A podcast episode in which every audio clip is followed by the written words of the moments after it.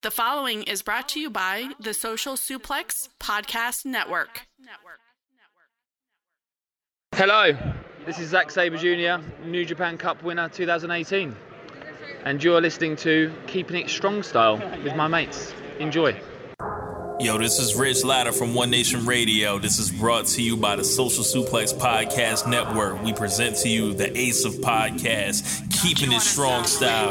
Let's go. It's the Ace of Podcasts, keeping it strong style. Covering New Japan, they ready to hold it down. Jeremy Donovan and the young boy Josh. Come and hit a job out in Barrio the Frogs. From the Tokyo Dome over to the G1. Social Suplex is the network where we can get it done. I'ma chill and let them have it, cause this is just an intro. Keeping the strong style, six stars from the get go, boy. Yeah, from Tampa Bay to the Tokyo Dome, this is Keeping It Strong Style with your hosts, Jeremy Donovan and the young boy Joshua Smith. And thank you for listening. Welcome to Keeping It Strong Style, the ace of podcasts on the Social Suplex Podcast Network.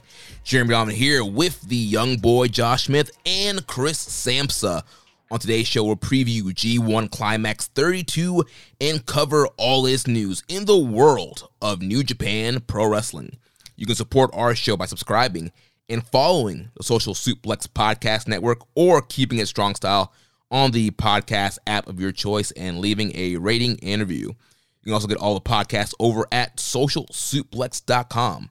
Check out our Pro Wrestling Tees store, prowrestlingtees.com slash social suplex. That's where you can get your official Keeping It Strong style t-shirt. If you enjoy this podcast, please consider making a one-time or monthly donation by visiting socialsuplex.com slash donate and clicking the donate button under the Keeping It Strong style logo. This episode is brought to you by the NJPW EXT, the only browser extension for NJPWWorld.com, with features like dark mode, improved translations and layouts, custom and share playlists, synchronized viewing parties, and much, much more. It takes NJPW World to the next level. You can visit NJPWEXT.us today for details. Guys, it is G1 season. We are back to the regular timetable for G1. How you guys feeling about G1?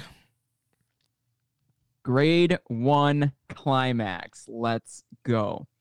Um, my second favorite preview of the year. Um, only touch behind Wrestle Kingdom, but yes, here we are, G1 in the summer again, just where it belongs where I can watch the shows live while the sun rises.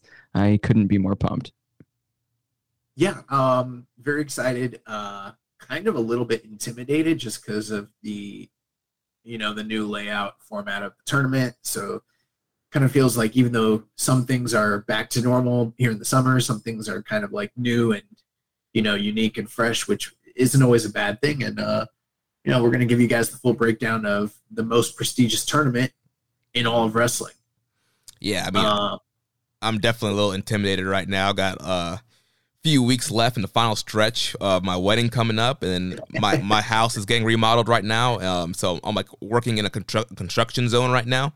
Like there's literally like nothing pretty much in my house. It's a bunch of ladders and tools. So getting through all that and keeping up with G1 is going to be tough, but I will do it because I am committed to you people, the listeners. Yeah, I was gonna say this is your first commitment, like a number one priority in your life right now. I, you know, obviously I support your marriage and I'm happy for you, and that's all great. But like, if it leads to you slacking on your G1 viewing, like, I'm gonna have to put the kibosh on it. You know. We're gonna need daily star ratings on Twitter from you, Jeremy, and I want them up by by 8 a.m. on show day. Okay. I, I will. I will put up my star rating threads. I don't know if they'll be you know on on time right after a show happens, but we'll, we'll see what happens. they better be accurate because ratings, takes, and opinions are not a game. Oh, all right. My ratings are always accurate. I mean, you can ask the group. I mean, the group concise that I am a you know very accurate star rater. Well, before we get into G1, there's something that just some family business I think needs to be handled here. Uh, I was listening to um, the other New Japan podcast, uh, Super J Cast, recently, and you know the name of Chris Samsa came up, and uh, I just need you to know, Chris, we were your friends first, okay? You need to let those guys know that. Like this is where this is the true home of Chris Samsa. Like J Cast, that's like a I don't know, that's like some moonlight shit, you know. I actually, I don't know if that's true because I think I met Joel digitally before I met you guys. Fuck all that. That Um, don't matter. This is blood. This Um, runs deep. but I did meet you both in person before I met either member of the J Cast. So We had Um, Korean listen, barbecue I am- together. we, we did, but I, I sat in a beautiful luxury suite with Damon. So that's a different level in its Mm. own way. Um, I, you know, I'm equal opportunity when it comes to New Japan audio. I want to be, want to be clear that I am um, a freelancer. I'm like Suzuki out here. I, I, it may seem like I have allegiance, but you know, we'll see. Um, Yeah, you but got it's you like got to keep me happy. you- You, got to keep are- me happy. You are like Suzuki. You got to keep those. Okay, so You Suzuki, got to keep those paychecks coming in. Technically, Suzuki is a freelancer, but let's not kid ourselves. He's a New Japan guy. That's you. You're yeah. You're technically you're a freelancer, but Well. really you're you're a kiss guy. You know what I'm saying? You're, you're a kiss boy. I well, okay. I'll I'll break the news here. I'm I'm gonna be on JCast tomorrow. oh, boo! No, I'm just playing. So yeah, Damon, I I put you know I put that tweet up yesterday that was like I'm pretty sure this is my only audio this week, and like three seconds later I get a text from Damon that's like, Yo man, let's do the Joel's out of town. We should do JCast or whatever, you know. And I was like, you know, you got to do it when when opportunity rises. You got to do it. So so I'm gonna hop in on JCast, and I, I'm working on a situation where I might not be a audio free agent for much longer, but uh, that doesn't mean I uh, that doesn't mean I won't uh, dip my toe out from time to time. You, you so and I'm happy to gonna happy to be here. You and Chris Charlton are reviving the official NJPW podcast. I cannot speak on that at this time. Ooh, sounds like we got a little scoop to talk about after we get off the air. I was just, I'm literally just kidding. Well, God, let's not waste any more time. Let's talk about G1 Climax 32, our big preview show. I know that there are longtime listeners. I also know there are probably some new listeners. A lot of people diving in for G1 season. A lot of people who watched Forbidden Door and are AEW fans or trying to get back into New Japan or getting into New Japan for the first time. So let's give you guys a quick overview. So this year's G1 Climax will feature 28 wrestlers divided into four blocks of seven. So we'll have an A block, a B block, a C block, and a D block.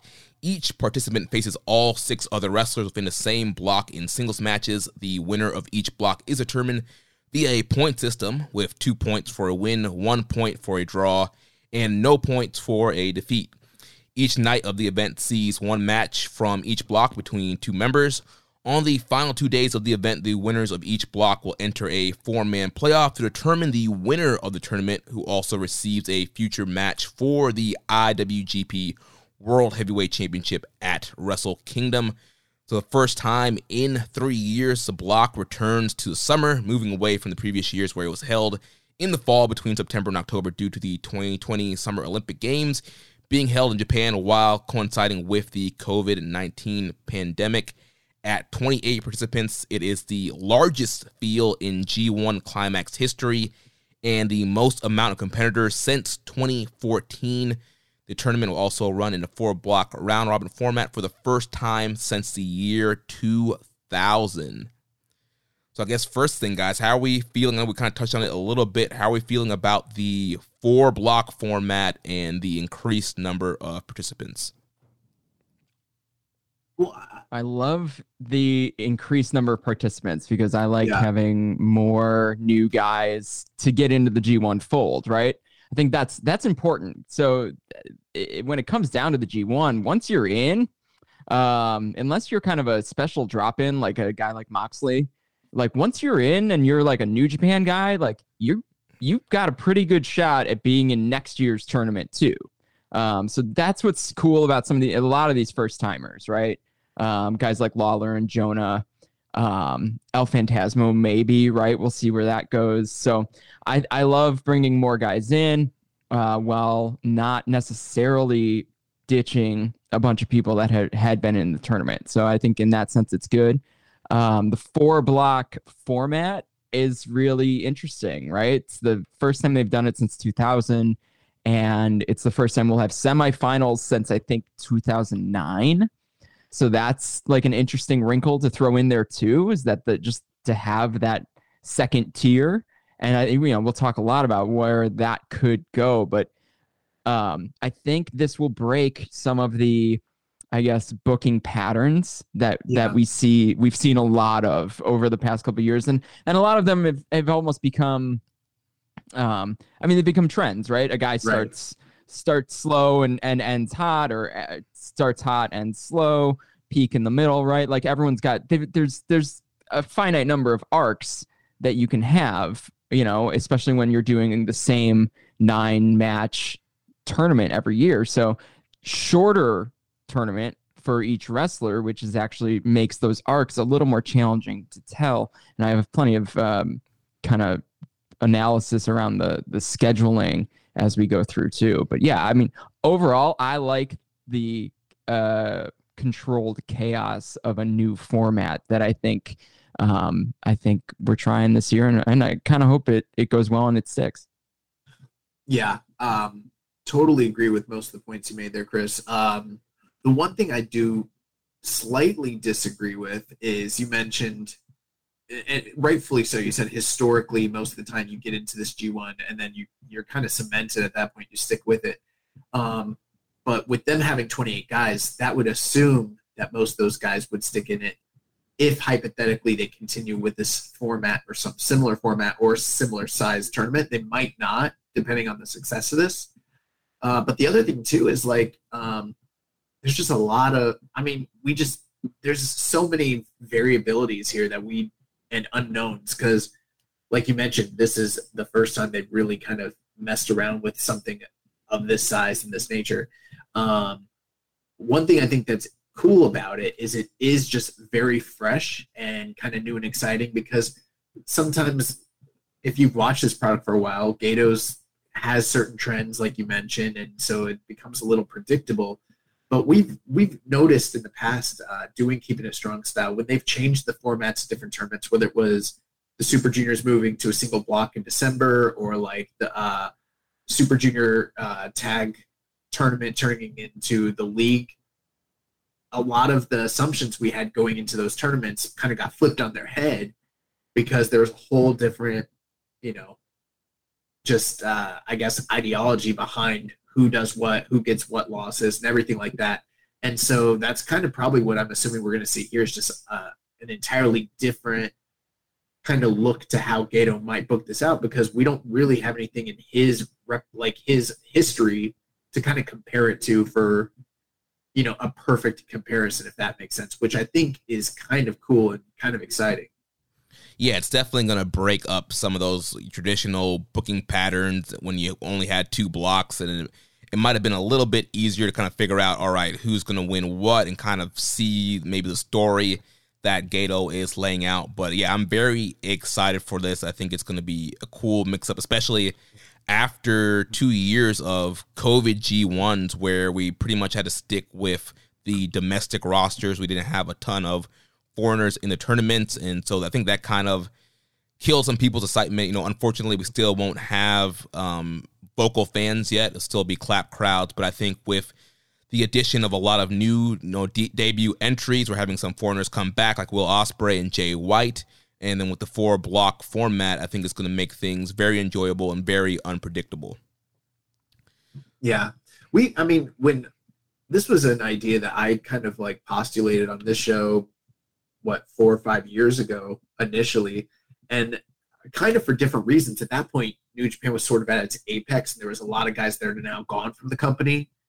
And a lot of the guys that are in the tournament now were kind of on the outside looking in, and we wanted to get them in. And I was like, well, why don't we expand the field and do four blocks? You know, this is a little different though, to where it's like, um, I don't even know that it was fully necessary because it's not like the product has been as hot as it was in say 2017 2018 but maybe to some extent it is because some of these guys that are just now getting in probably have been deserving of an opportunity, and they didn't necessarily want to cut out some of those veterans who, like a Goto or someone like that, who's maybe not ready to be put out to pasture.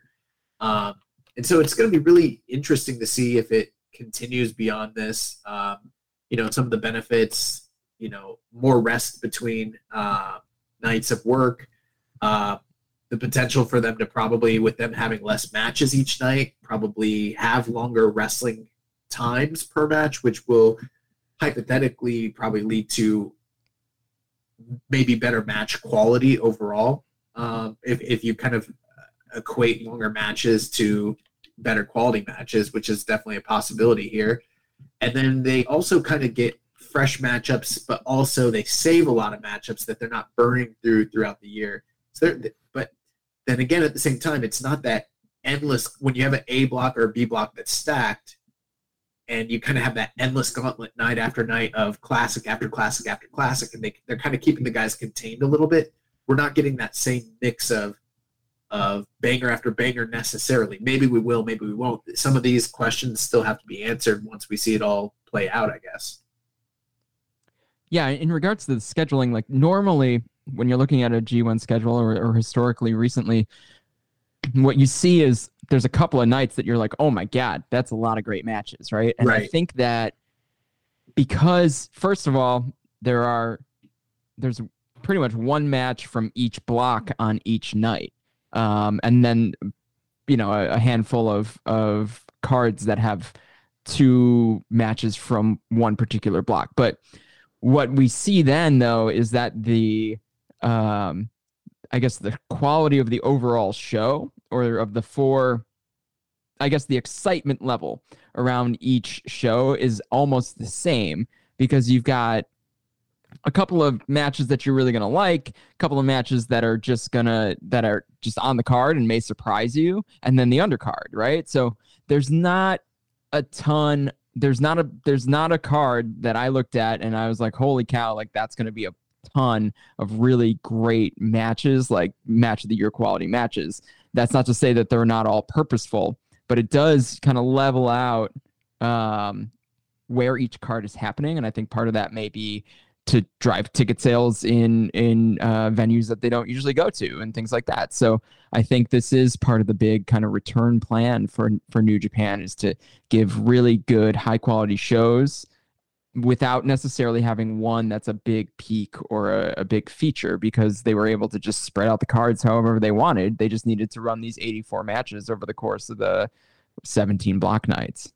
Yeah, I think splitting up the, the block matches each night, so having one match from each block, or sometimes you're going to have like each block would be one block that has like two matches each night. I think that's a, a smart way to kind of split it up. I think it's going to make the cards more well rounded. And I think it does leave the possibility to have some nights where you have some better matches because you're not just sticking strictly to all A block. You can throw it, you pepper in a B block match, a C block match, a D block match.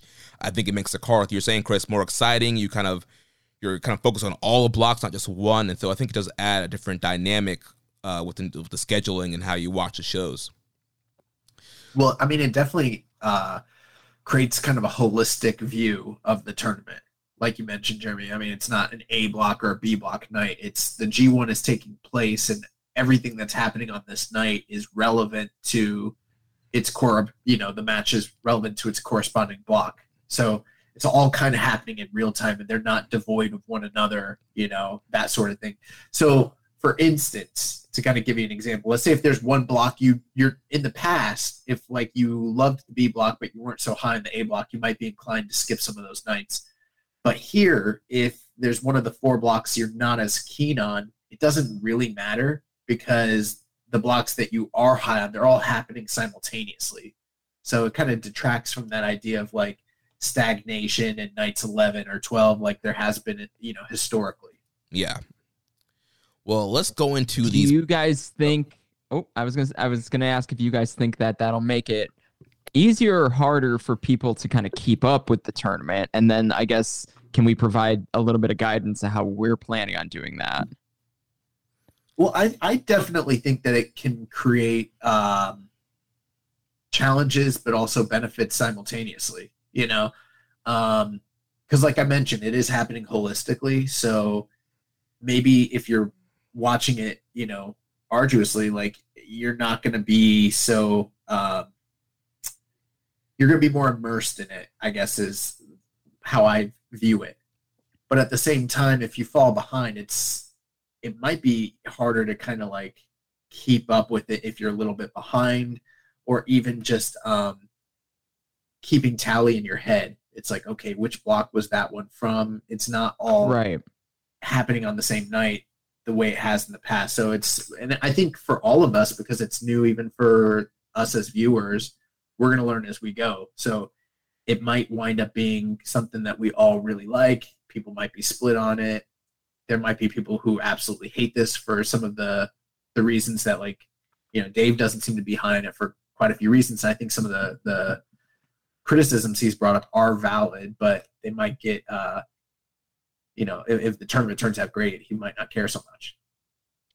Yeah, and I'm sure you know NJPW1972.com is going to have the you know the daily updates, keeping track of the score. Other big wrestling news sites will be you know making their results and updates. So I think that'll be an easy way. Cage match is also another great resource that will keep updating on, on the points and stuff like that. So there'll there'll be resources out there for people to kind of keep track of who's winning what, who has what points. Um, but I think with it, I mean, you can just focus on the tournament matches. It's probably it's either it's four to five matches a night.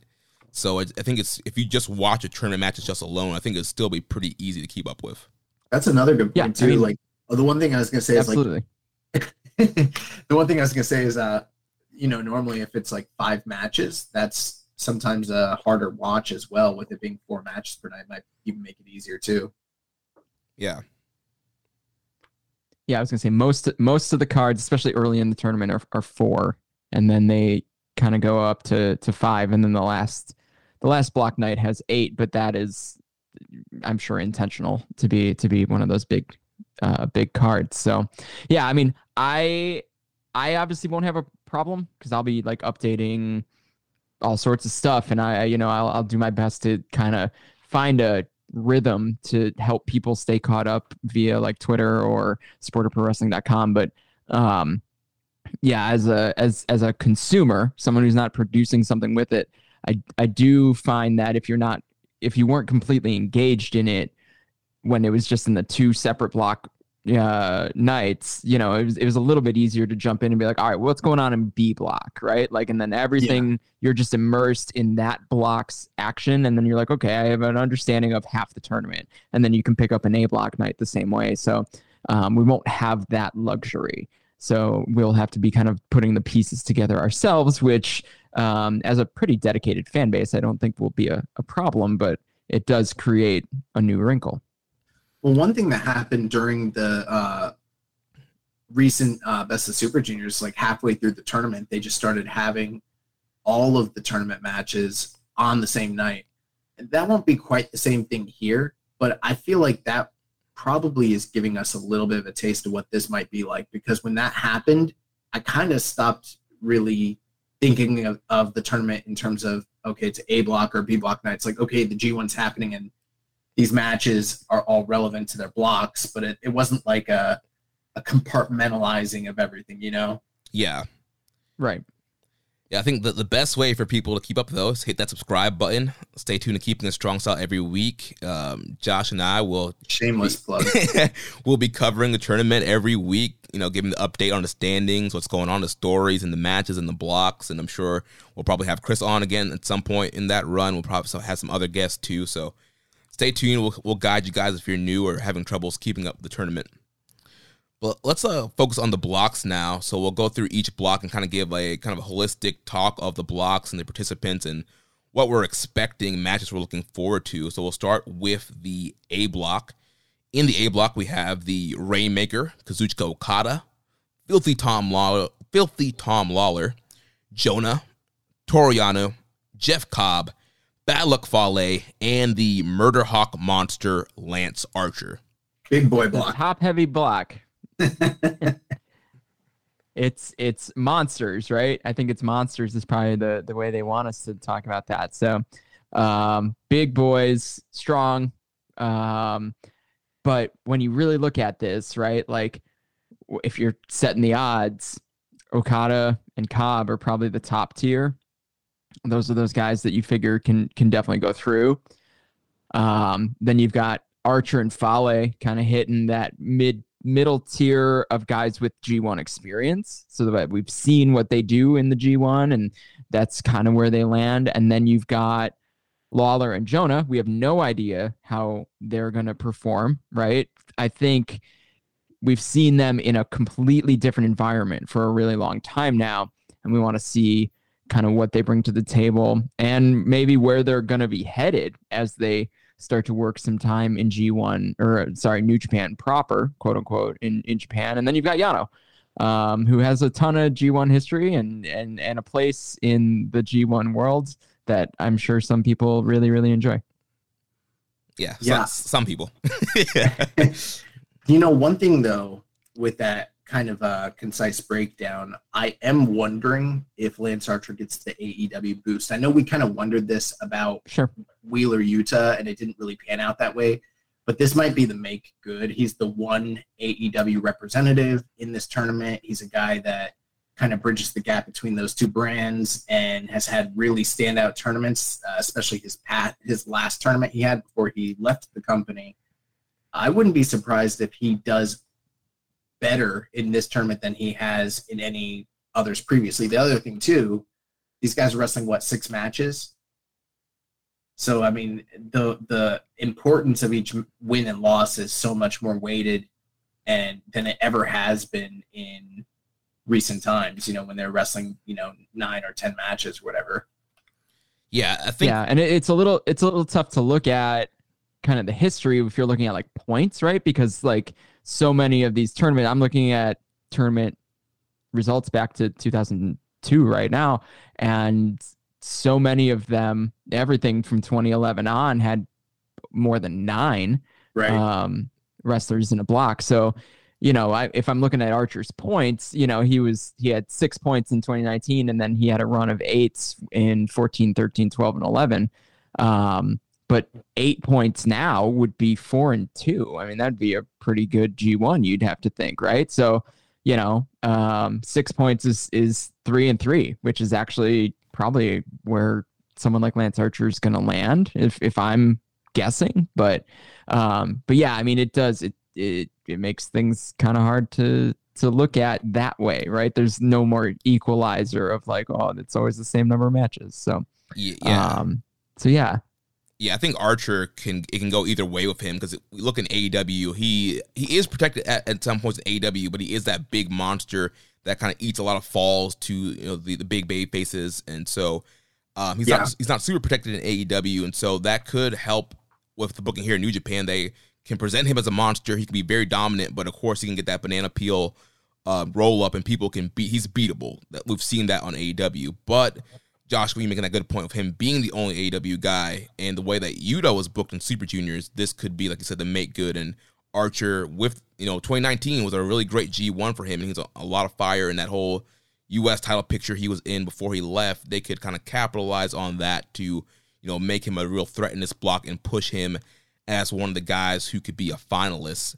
Um, I'm really interested in what's going to happen, like you were mentioning, Chris, with Tom Lawler and Jonah because we've seen with you know Clark Connors and Super Juniors, he's a guy that was is one of the top guys on the strong brand. He's a former title challenger and didn't do so hot in Super Juniors.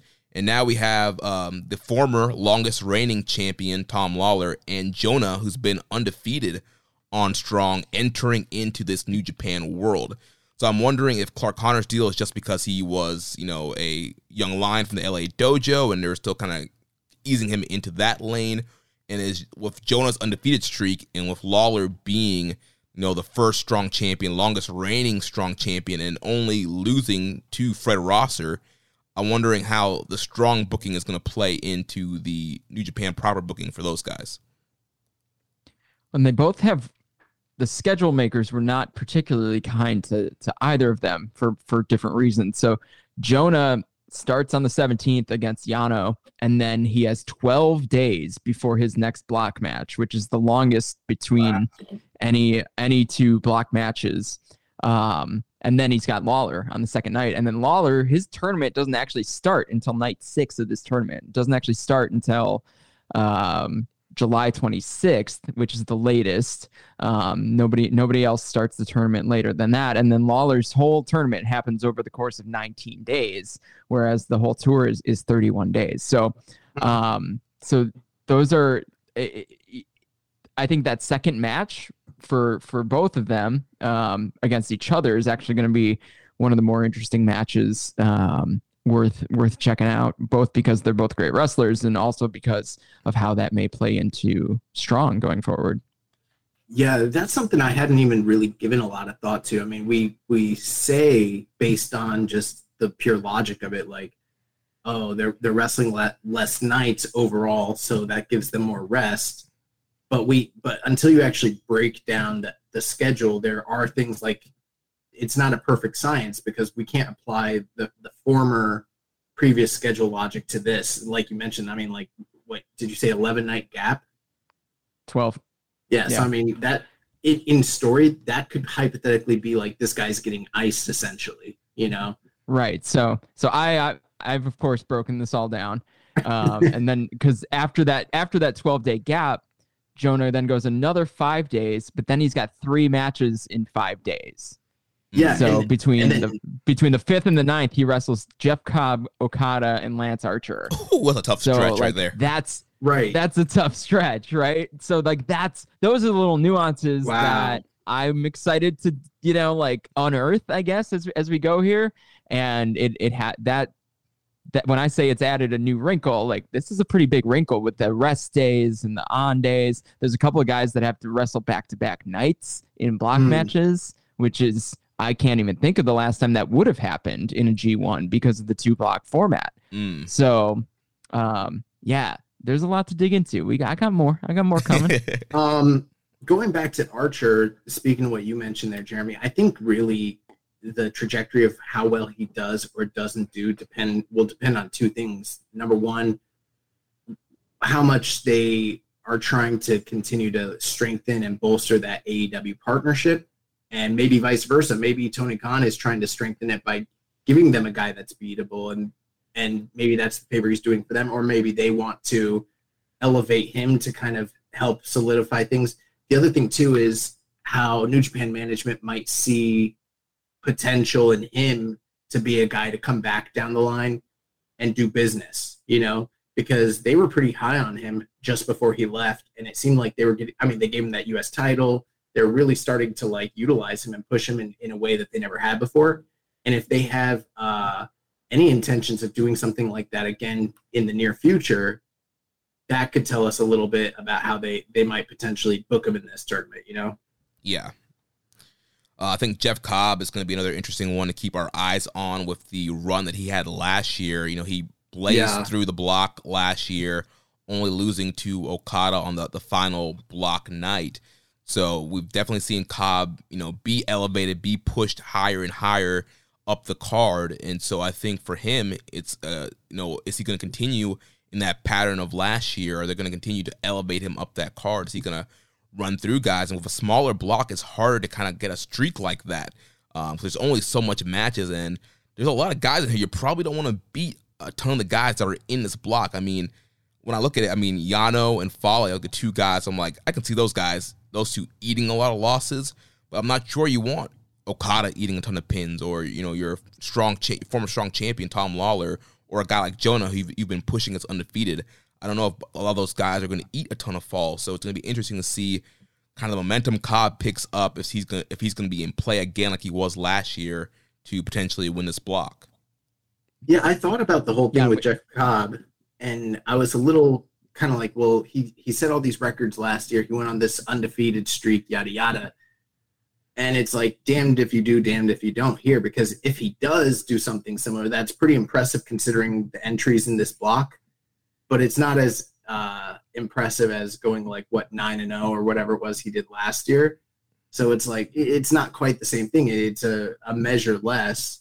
At the same time, if he doesn't do it, it's like damn, like, you know, you've kind of fallen off in a smaller block. So it's like, how do they sort of rectify something like this? And based on what I'm seeing, just to even be in the money, to be in the contention win a block, you probably want to wind up with that minimum, like what, eight points?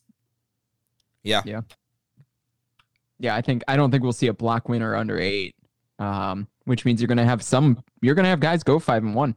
I think, um, and someone might buzz through a buzz through a block undefeated like that. I guess that wouldn't surprise me just based on it being the it, the the blocks being so small. So I think uh, you know we won't have to wait very long to kind of see where where we're headed with Jeff Cobb, or he's going to have his big moment on night one, right? If he night one, the main event is Okada versus Cobb, um, tying it back to the last night of block action last year. So I think that that's that's a match worth circling on that first night to see. Mm-hmm you know, I think that'll be a pretty good indication of of where we're headed with Cobb. Um, I wonder if he if he gets that win right, if that is a monkey off his back, and then he he doesn't go on a run through the tournament, right? But he had his moment, so that's something to keep an eye out on. So, but I do feel like as we're talking, like I've convinced myself that this is the parity block, right? This is the block where a bunch of guys go three and three, and just somebody wins at four and two um, you know, with just the right victory over the other guy or guys that end up at four and two. So like this feels like the most evenly balanced block. So see, I'm I'm wondering about that. If like I was I was literally thinking like, are we gonna see a bunch of blocks that are non-parity based? Like we, you know, in the past, a lot of Gedo's booking does have strong parity, and that is a lot harder when you have these smaller fields. Um, and think about like this last year's New Japan Cup. He had all the favorites just kind of like swallow up those first like three rounds until we started getting the interesting matches. That was so divergent from what he'd done in any other New Japan Cup, mainly basically because of the, the field size.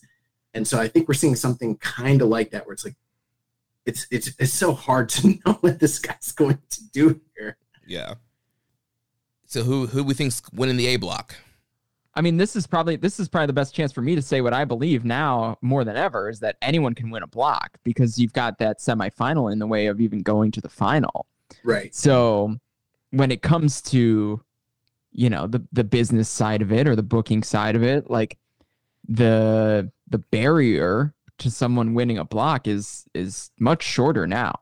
So if if they want to really give someone a rub or get someone going, throw them in the semis, right? Like yeah but you also got you got to sell tickets to those semis. That's what I was thinking. So, right? So like, and you got a big building. So where are they taking place? That Budokan. Oh, okay. Hmm. So, yeah, you've got the three night run in Budokan. So, and the the semis won't be set until the day before. Um, so people are going to be trying to figure out what those semi matches are going to be. It will be. I, I did. I was able to confirm that it's A versus B and and C versus D. So that helps people kind of wrap your mind around some stuff. So I, obviously the the chalk pick here is Okada um, to at least get into the semis before either moving on to the finals or taking his big loss. So that I guess is my pick. I haven't done a sort of official picking, but it, it, that makes the most sense to me. Yeah, I think Kazuchika Okada is you know the, the smart money, the smart pick here just recently was the IWGP World Heavyweight Champion. He's the biggest star in the block. You talk about, you know, drawing and star power. He's he's the biggest star. I think you would definitely want him in that semifinal. If this was any other year and we weren't coming off a pandemic and New Japan wasn't trying to recoup a lot of funds from, you know, the last two years of running uh, you know, half capacity and clap crowds and all this stuff, I think you have more of a flexibility to go with some other people, but I think you want two of your major stars uh, in the semifinals at least. So I think here, to me, uh, right now, Okada seems like the most sense. Um, but for a dark horse, I would say like maybe Lance Archer, just because he is an AEW guy, and you know he was a, a guy that they were kind of pushing before he left. Yeah, I, I agree with everything you guys are saying there. I mean, the way I see it, just generally speaking, um, Tom Lawler and Jonah, they're kind of like question marks coming in this tournament, like you mentioned, Chris. And I think that they're going to have great showings for themselves. But generally speaking, unless someone's a huge superstar like a Jon Moxley or something, most of the time their first foray into a G1, they're going to be eating a lot of pinfalls. So I kind of see them in that sort of position. I also see Yano and Fale obviously is just sort of being like pin eaters and and uh, you know, spoilers, that sort of thing. So the three guys that really come into question are Okada, Cobb, and Archer. And, you know, for my money, especially with it being in the Budokan, I mean, Okada, three time winner of this tournament, biggest star in the company, the ace, former IWGP champion. I just couldn't really fathom them not putting him through. I don't even think personally that, I mean, Cobb had an outstanding year last year, but he hasn't felt as hot since the end of the Okada feud last year. They haven't really seemed like they've been pushing him. And I mean, as much as they might like Lance Archer and have uh, potential plans from down the line, I just I I don't see that being something that would set Budokan on on fire either. So I for me, I think the chalk pick is the obvious pick, and I think it would be super wild and maybe even a mistake if they didn't put Okada through. So it's got to be him. So before we move on to the next block, what is the the uh, uh, unless they just want to like push uh fucking filthy all the way you know just get him out here and he just starts arm barring and like snapping people's limbs and choking people out and just like we're going back to Inokiism, just put him through. then then I can get with that. I mean, Lawler ends with Okada and then Cobb. That's pretty So- sick. But he also he yeah, it's awesome. It all but he also ends on the 14th. So he ends before they get to um Budokan. Mm. So and and that's I guess that's the other thing to keep an eye on. Obviously, how we've looked at in the past is you look at those two last block nights, you figure out what the most meaningful matches are going to be, and you can kind of see where the tournament's going to go. We don't really have that this year. We have the last night, which has two matches from each block on it, but some of those matches don't feel that weighty, right? I mean, for the A block specifically, you've got um what do you got? Okada versus Archer, and then you've got Jonah versus Bad Luck Fale, right? So is Jonah versus Bad Luck Fale going to play into the the winner of the block? You would think because it's on that last card. Um, Well, there's well, really no when- other reason to. It's got to affect it somehow. Yeah. Right. Remember when they did the uh, the math on that last B block night a couple of years ago, and it was like there was no clear this is the deciding match, and it ended up being like a mathematical elimination that got Ibushi through. I could see them doing something somewhat similar, uh, where some of the more weighty matches on the last couple nights might need to be, you know, um, determined by that final night just through pure mathematics. Sure. Yeah. Oh, absolutely. I think that that's, I think we should anticipate that.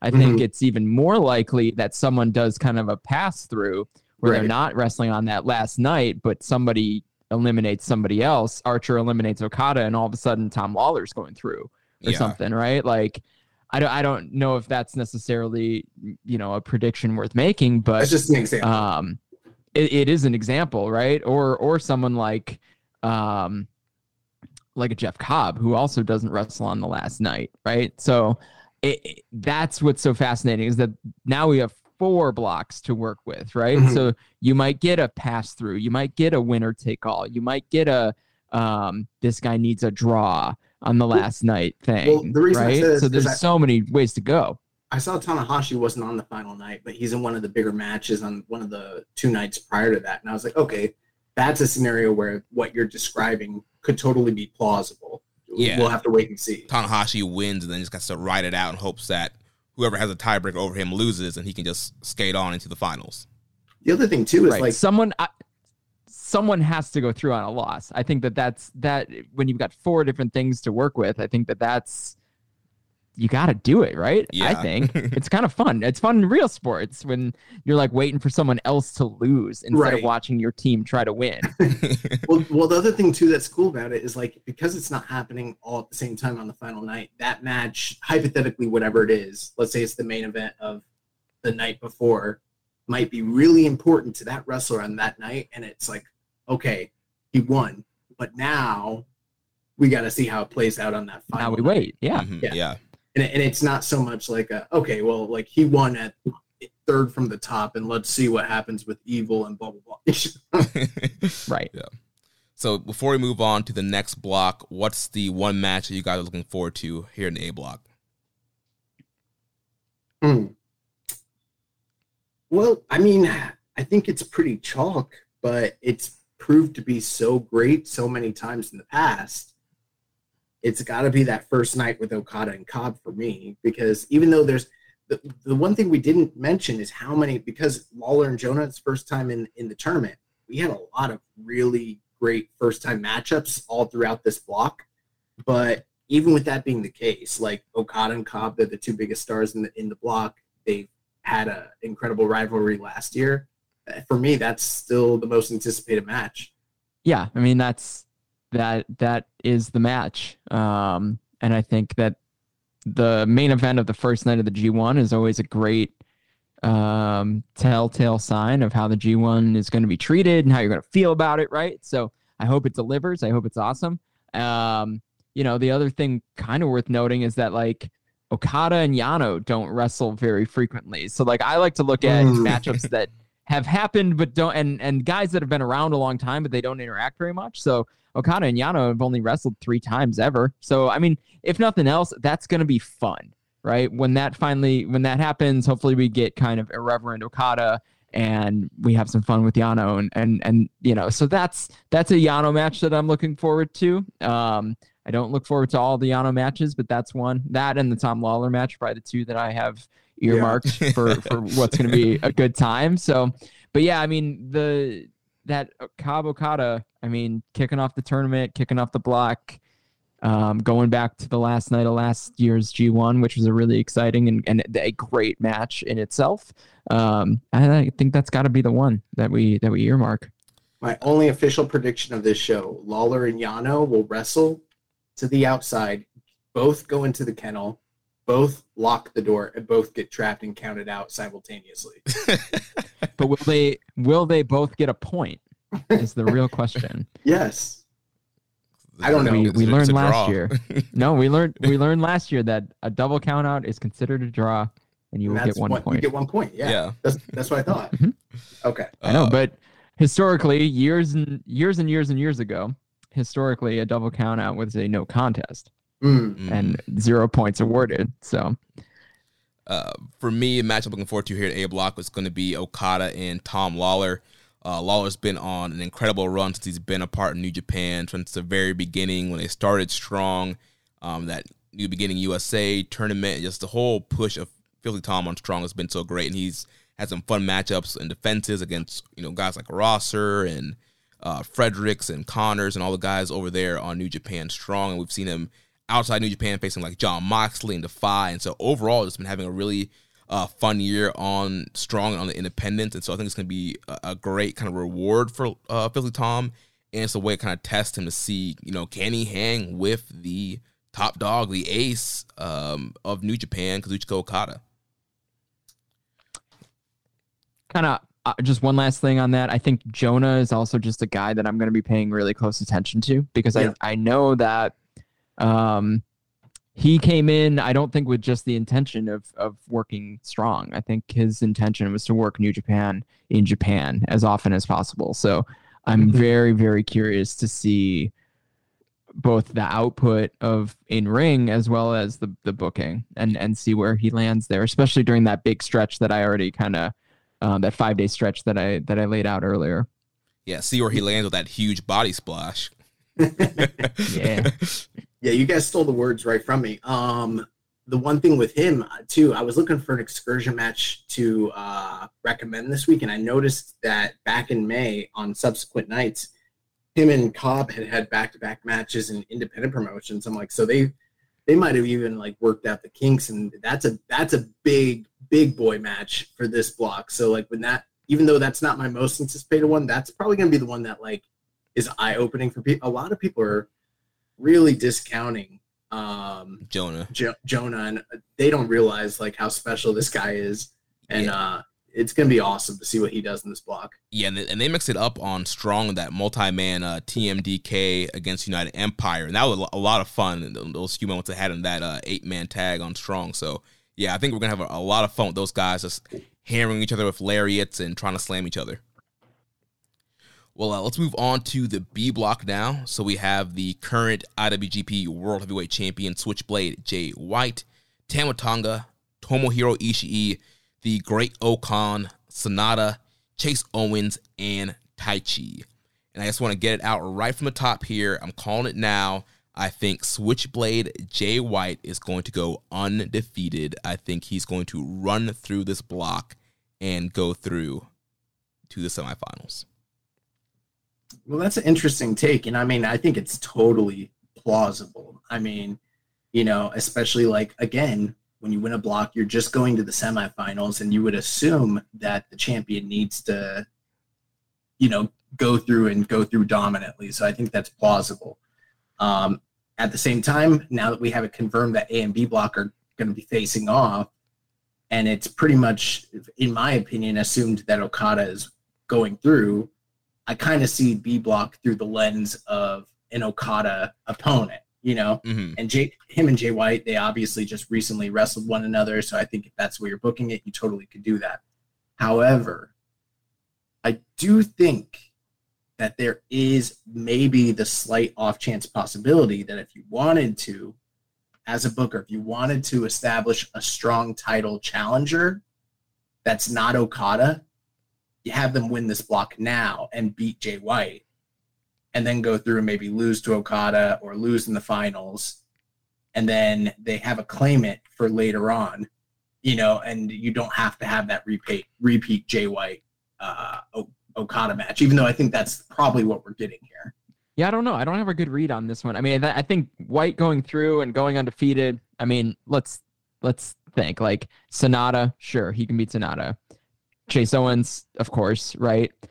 Great O-Khan. They've never wrestled, but I think you know if we're tiering people out, that's I think Jay's a, a level above.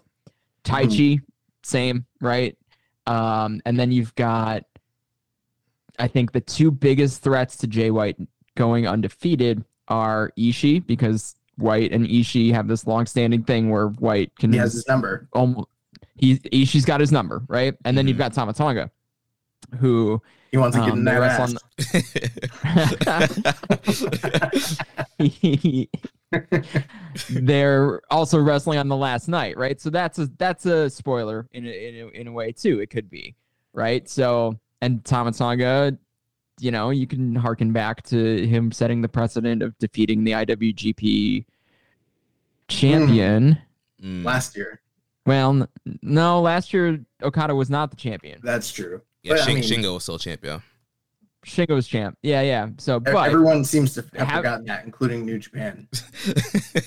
Oh, there's a lot of Shingo championship erasure. Yes. um, yeah. So Tama Tonga, uh, i- there's a lot at stake there, right? And we we know the Bullet Club stuff is going to permeate this tournament, and we didn't really get a chance to talk about an A block because A block's the only, um, I think it's the only block with just one Bullet Club member Mm. in in Fale. So the other ones, I think you'll see some Bullet Club um, activity, right? And and Tama Tonga kind of ties back to that, right? Because he was one of the beginning, one of the one of the founders of Bullet Club, and then you know Jay White somehow, some way from afar, you know, found a way to kick him out. So, um, and that's still fresh in, in everyone's mind. So, I think the the chalk pick is to to push Jay through to the semis, and then that whoever beats him in the semis is either going to obviously win the the tournament, or they're going to set up um, being kind of that either that in between defense or uh, the third party in in maybe a two night Wrestle Kingdom if that's the the route we're going. Yeah, I think that whoever Jay faces in the semi, I think that's going to end up being the, the fall defense and that probably the, that Burning Spirit tour that's going to be happening in September or whatever they end up doing in, in October. Maybe they do bring back King of Pro Wrestling um, because that way you want a fresh matchup for at least one of the nights of the Dome that, that hasn't happened this year. So I think you you get that fall defense from the the A block person he'll face in the semifinals, and then the winner of C and D will face him on one of the nights in the Dome.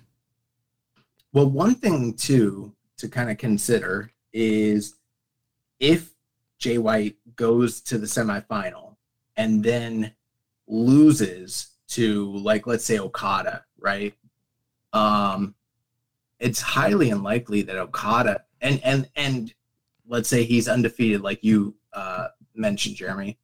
it's highly unlikely Okada's going to beat whoever wins the C and D block at that point because they wouldn't be getting another title defense in the fall because that match would probably be occurring like let's say at, in January and we still don't even know what January is going to. That's another hard part with all this. We don't even know what January is going to look like. Are they going to do another double gold, triple gold, quadruple gold dash? like we don't know what's even happening. We're out of gold, guys. Yeah. well, I Uh, mean, this is probably a good chance to bring up. Like, think about it. The never openweight champion's not even in this tournament. Mhm. The um Fuck you, the Karl. U.S. title is hanging out with the belt is with Juice Robinson, but Will Ospreay's the champion, right? The tag titles aren't in this tournament, so because they're they're with FTR. So like, there's not a lot of belts happening, Mhm. right? So We do have the double gold. provisional It's pro- KOPW 2022 Sure championship. That's funny. and Uh, the never open weight six man, two thirds of the never open weight six man championships. Yeah. That's those are the only champions in this tournament. I guess I mean you can count Will and, and Rev Pro too, but he's the same guy. So it's it's it's a strange layout when it comes to like um, building towards title defenses because I'm Karl, Karl. Where's Karl Anderson? Like he ain't coming in for the G1, right? Like and um, you know, You, you would think he would be able to, though. It's not like he's got absolutely. He doesn't have AEW like obligations and like national TV. He does monthly tapings. Like, why isn't this guy in the fucking tournament? He's like, nah, not for me, brother. I, I, I'm I'm good. I'll, I'll I'll win the belt Dominion. I'll rest for the summer. I'll, I'll be back in the fall. now, here's I the thing. mean, good work if you can get it. Here's the thing. I'll say this: either Okada and Jay White are both going through, or one or the other is going through. But we're not getting a scenario where neither of them go through. You know, hmm So from there, that might help you out with your picks if you're still on the on the you know undecisive you know chopping block or whatever. Either Jay White is gonna go through and face a potential challenger in the semifinals, or Okada, if he's not facing Jay White, he's gonna be facing one of these guys, and and I think that's the more likely scenario. And kind of looking through it, I'm like, damn, I don't know which of these matches actually seem plausible or likely. The one kind of dark horse pick, and I know people probably don't want to hear it, but he just seems to do inexplicably well when it comes to the G1, especially in terms of Okada, is Sanada. Mm. I could easily see Sanada, and I'm not saying that this is my pick or it's my prediction, but I'm saying if I if I didn't want Jay to go through, just historically speaking in tournaments, Sanada seems to be a guy that they like to have go through and lose to Okada. so and maybe even beat Okada. So right. take that for what it's worth. And I- He's been a final before. Uh, yeah, I think we all forget that he was a finalist in 2020. That seems to be kind of swept under the rug. So yeah, you could get Sanada, Sanada pushed into a finals there, and it would totally uh, make sense. I mean, a guy that if you weren't going to go with Jay, I would love to see Great O-Khan. Um, I feel like it's now's his time. They there's been so many times where they had the opportunity to push him and really do something cool with him, and they've kind of passed it by. And I think he's one of these young guys. You know, we hear you know the New Japan press conference. They they want to push young guys. They want younger stars. They want Mhm. fresh matchups. Well, here you have a guy in Great O-Khan, a fresh star. He's getting over in the U.S. in Japan. Uh, the fans love him for his online activity, for him saving people in real life. There's there's a, there's a lot going for Great O-Khan. He's a very good wrestler. Um, so he's a guy that if I'm looking at this and I, I don't want to go with Jay, he's a guy I'm looking at to push in and try and elevate him. Yeah, I mean, I, yeah, I def- I, I know that the office knows they have something in O-Khan too. They they love everything that he does. Um, so if they're gonna make a star out of one of these blocks, he's he's definitely an option. Mhm. Um, you know, I, as I look down further further down the block, like you're not making a star out of C block, and we're, we're gonna talk to you about that in a second. Like it's it's pretty stacked, um, and there's not really a Hanare. candidate for it in D block. so, you know, I mean, you've got kind of the same tier of guys in, in D block. So if, if we're looking at one star making performance to keep an eye on, it's probably Great O-Khan and and and see if he can a improve off of last year's tournament and b um, see kind of if he if he's worth putting into a semi, right? I mean, semifinal, what's the big deal, right? Like that's kind of Right. that's kind of the way I look at it. It's like if you're you can make a guy by building him up. The other thing about O-Khan, he's got the shortest tournament, right? His whole tournament is the same length as Tom Lawlor's. It starts on day six and ends on day 17. So it's 19 days. So here's a guy that could legitimately have some momentum, right? He's he's got either three or two days off the entire time that he's wrestling because his whole first 10 days are are just undercard stuff. So that's kind of an interesting thing to keep an eye on too is that like he's got this really balanced schedule. You're going to see a lot of him as the tail end of the tournament comes up. So he may have been favorably booked here to actually gain some momentum. Um, and maybe he gets the pass through um, if something happens. If Tama Tonga say beats Jay White on the last night and Great O-Khan gets the gets the pass through, I think if I'm if I'm putting a bet on that scenario happening at all, someone who doesn't wrestle on the last night going through to the semis, I think it's Great O-Khan.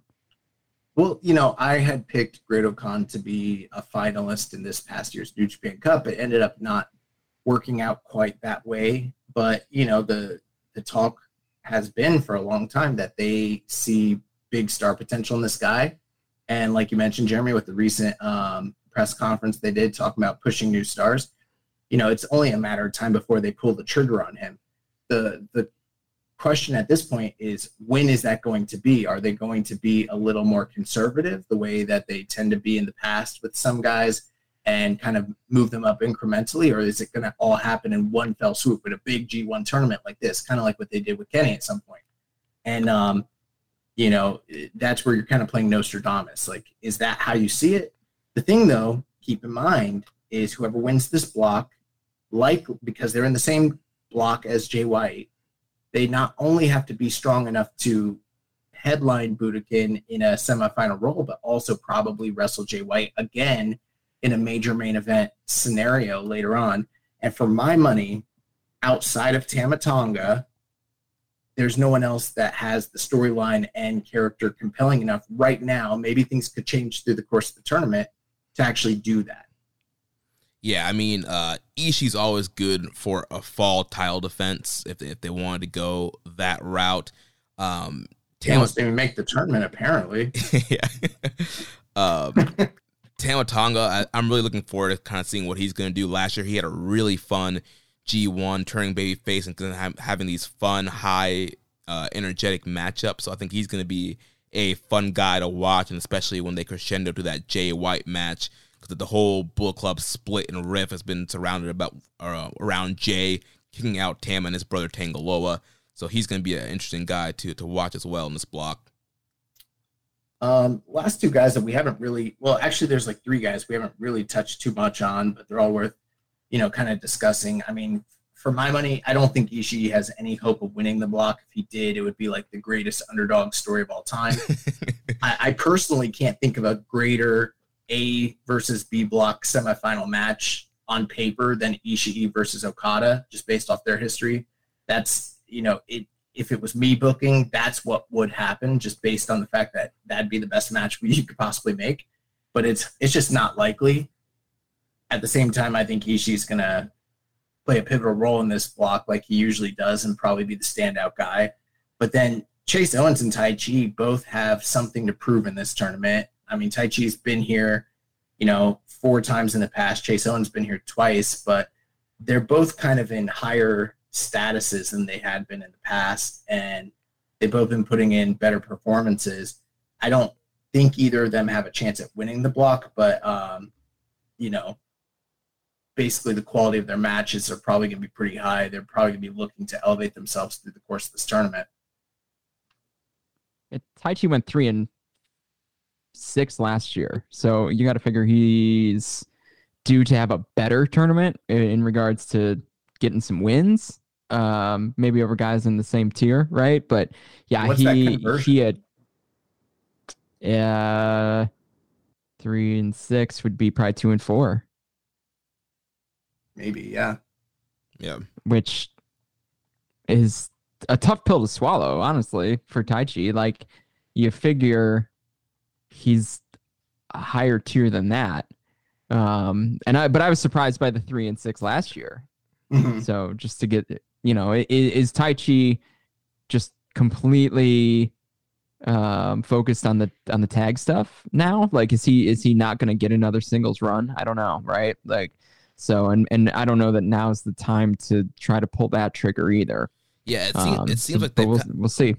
It seems like they've kind of put him on the back burner because also he, he's been doing a lot of the KOPW stuff with Shingo with the multiple pinfall matches, and he's either kind of been yeah in that KOPW realm or Dangerous Tekkers realm, and so it seems like they're not really looking to push him. But I mean, he's a guy that can have great matches. I think people when they think about Taichi, they think about you know old heel Taichi. He would goof off and had a lot more shenanigans in his match. We, we've seen a more serious, harder hitting Taichi in the last couple of years, and if we get that, I think we're gonna have a lot of great matches. And also, he could be a guy that could potentially um, be higher than we think he's going to be.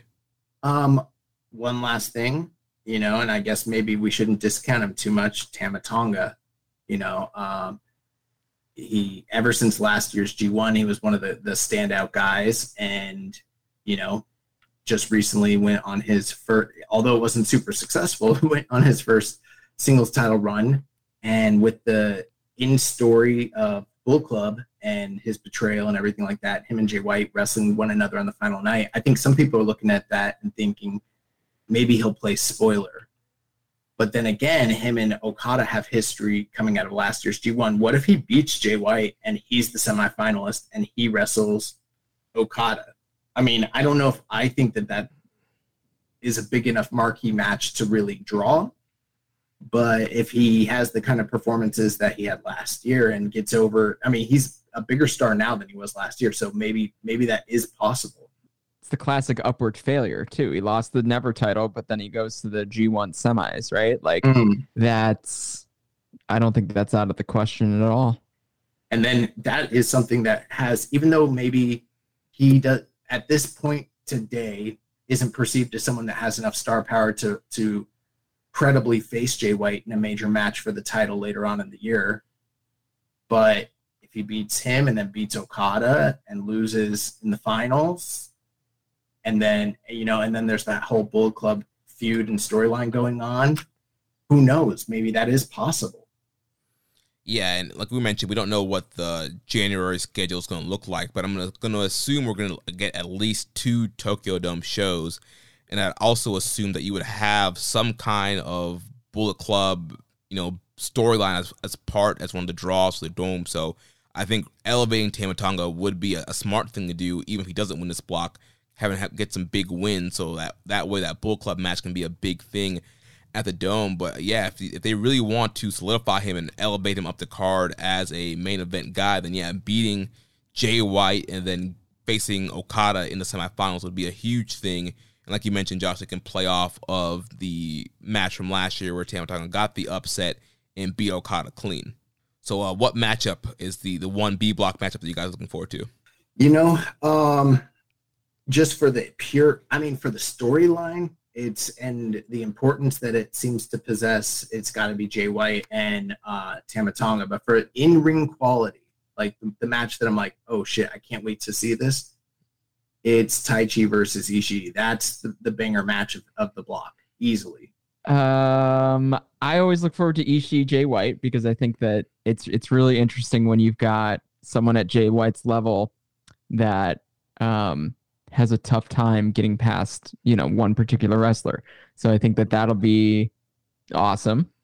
And then Great O-Khan Jay White is wildly intriguing to me because I, I I'm an O-Khan guy and and I want to see him elevated. O-Khan has wrestled, let's see, four of the other guys that he has to wrestle in this tournament, and he's 0 6.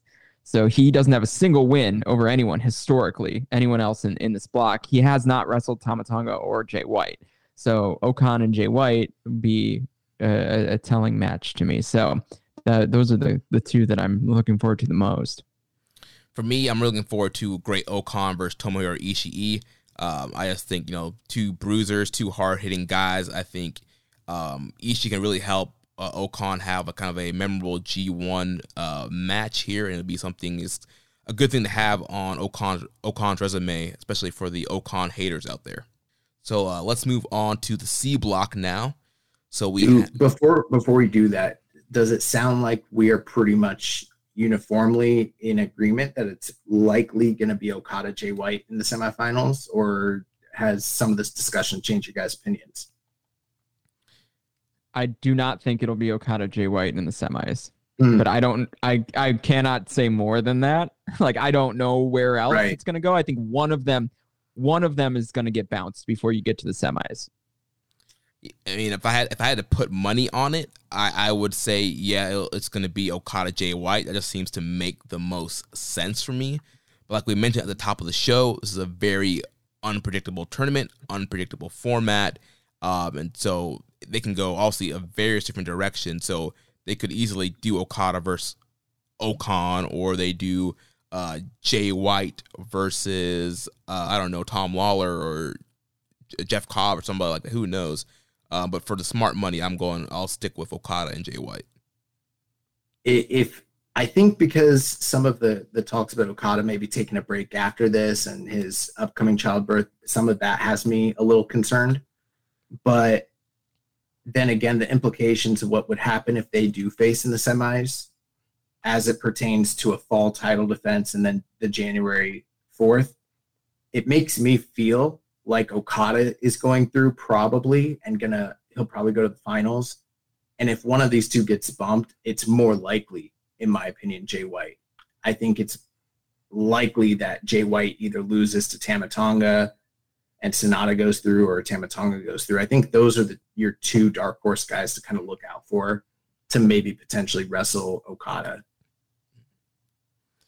All right, so let's move on to the C block now. We have the ace, Hiroshi Tanahashi. Hiroki Goto won third of the Never open Openweight six man tag team champs. We have Tetsuya Naito, Evil, Kenta, Aaron Henare, and Zack Sabre Jr. Hmm. Pretty Here's a here's a C here's a C block stat. So a number of G1 matches. So historically, these guys have wrestled in, you know, a number of, of G1 matches. The C block totals 515. The next closest to that is the A block at 350. Mm. And then the Wow. next closest to that is the, the B block at 244, and then the, the D block uh, coming in with, with 194 G1 matches under their belt. So 515, that's an incredible amount of G1 matches. Three guys in this block, so Tanahashi, Goto, and Naito, have Yeah. all wrestled in over 100 G1 climax matches in their career already. That's so, yeah, you know, saying, when, like those are your guys. yeah, and that, but then you've got Evil at 54 and Zack with 45 too. I mean, like those are 54 and 45 would be Mhm. top three of, of a couple of the other blocks. So you've got G1 experience here in in the C block, and I think like this is the this is the block that's going to provide the most kind of level G1, you know, these are these are G1 level matches that you expect night in and night out. One of those you're gonna have that one C block match on on every night, and that's gonna be the block that I think you brings a ton of stability to all these cards. Well, I think the first thing that stands out to me is like, okay, you got Tanahashi, you know, and even though he might be a little bit older and broken down, we've seen how the companies relied on him through this past year and kind of put him in prominent positions. Naito's kind of a guy that's been on the back burner, but is maybe potentially due and has been favored in the past for several G1s. Uh, and then you have Evil, former champion, who's always kind of waiting in the rings. And then Zack Sabre and Kenta are two guys who haven't held the title, haven't won a G1, but are definitely plausible, you know, spoilers and killers and can easily win a block. The only two guys here that I see that I'm just like, hell no, they can't win the block no matter what happens. It's Goto and first time entrant uh, Aaron Henare. So this for me is like, I mean, I know a lot of people are going to be like, oh, I know Naito's winning, or I know Evil's winning, or I know Tanahashi's winning, but I don't think it's as open and shut. I think this is actually the hardest to call block just because there's so many plausible options for who you might want to have go through. Yeah, like there's so many guys that they can go with here. the CD block has eight main events throughout the tour. Uh, next closest is actually the D block with four, Mm. and then the A and A, A has two and, and B has three. So, I mean, that tells you something. You've got Tanahashi in five main events. Five of his six matches are main events. So, like, that's the other cool thing about um, the scheduling the way it is, is that um, it Tanahashi wouldn't have five main events if they were just having C block nights, right? They would they would spread that out differently. So you've got Tanahashi with five and Naito with four. Um, and those are the the top two main eventers of, of this tour. So nobody else has more than two, um, which you know quite a few guys have. So yeah, I mean C block is your is, that's your main event block because like all these matchups, while they've happened a bunch of times before, this is your like I said, like this is your core group. I think when it really comes down to it, these are the known entities, and you know what you're going to get with this block. And with that said, you also then don't know what you're going to get on the side of the results. So I I will get there, and I'll will I'll do some thinking while you guys talk, but I have no idea who's coming out of this block. Yeah, and Yeah, I don't either. like like you mentioned, Josh, there's, there's so many different options you go. I mean, Tanahashi won the tournament in 07, 2015, 2018. He's been a finalist in 04, 2010, and 2013. He's the ace. I mean, he's so reliable. Yes, he is. You know, he's a little bit older. No, doesn't move quite as fast, but on the big stage, Tanahashi's going to deliver and he's going to perform and he's going to shine. That's why he has five of the main events. So you could always go on all reliable on the ace. Naito, like you mentioned, a guy who uh, fans still love. People are clamoring for him to get another G1 to have like a lengthy IWGP World Heavyweight title run. Evil, he's no longer one third of the never six man champions. That frees him up to be back in a you know championship role. I, I don't I don't want to see that, but it's highly plausible if they want to get him back on track that he could win this block. Um, Zack Sabre Jr. He picked up a lot of momentum last year in the G1, and his feud with Shingo Takagi, uh, the win there, and then the the fall title defense he had against Shingo were two of the best matches of the whole year in 2021. Um, so Sabre's a guy if they really want to, you know, I've been saying that Sabre has been um, putting in that that kind of top foreigner spot, kind of that that hole that was left by Kenny Omega. Sabre has been kind of slowly sliding into that spot. So if they really want to keep, you know, hit the gas there, you, you can go with Sabre as well, and you get another Sabre. Um, you know, potentially you can do a Sabre Okada as overall finals, and that's always a great matchup.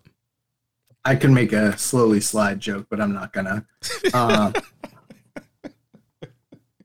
um, you know, one of the other interesting things too is like not just the fact that all these guys have so much G1 experience, but because all of them are long tenured, um, you know, New Japan wrestlers, a lot of them have so much history and and, and stories amongst themselves within this block. So, you know, there's a lot to kind of sink your teeth into, whether it's, you know, the Tanahashi Naito stuff or the evil Naito stuff or Zack and, and Naito, you know, Kenta Tanahashi.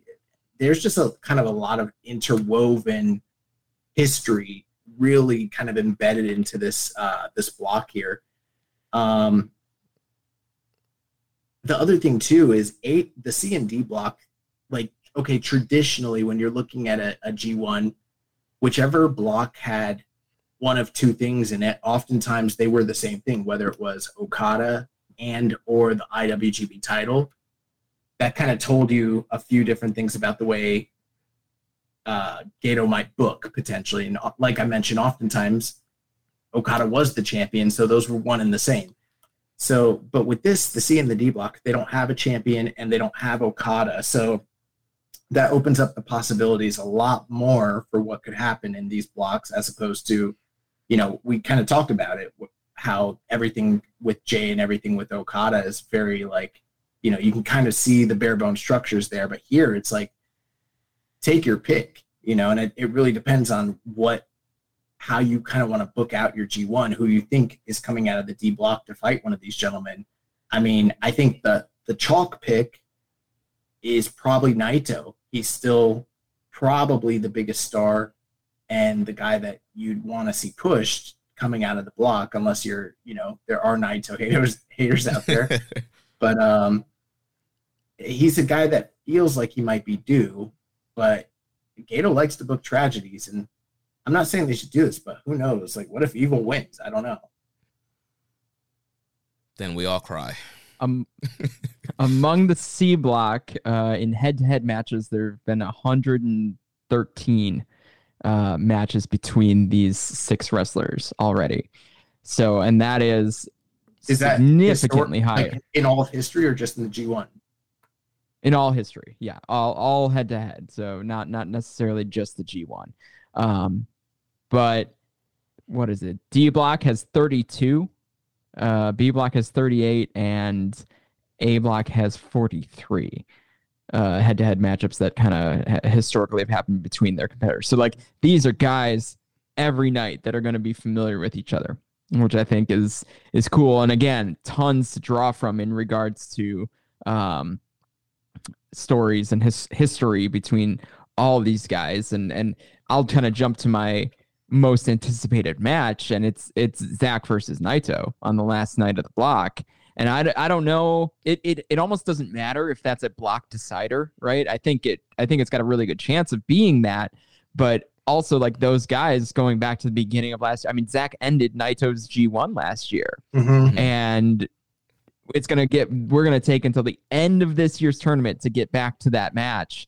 And a, it's always a great match. Yep. And b, it has so much more weight to it now. And then you put it on the last night of block action. There's a good chance that that's a winner take all match, and it could go either way.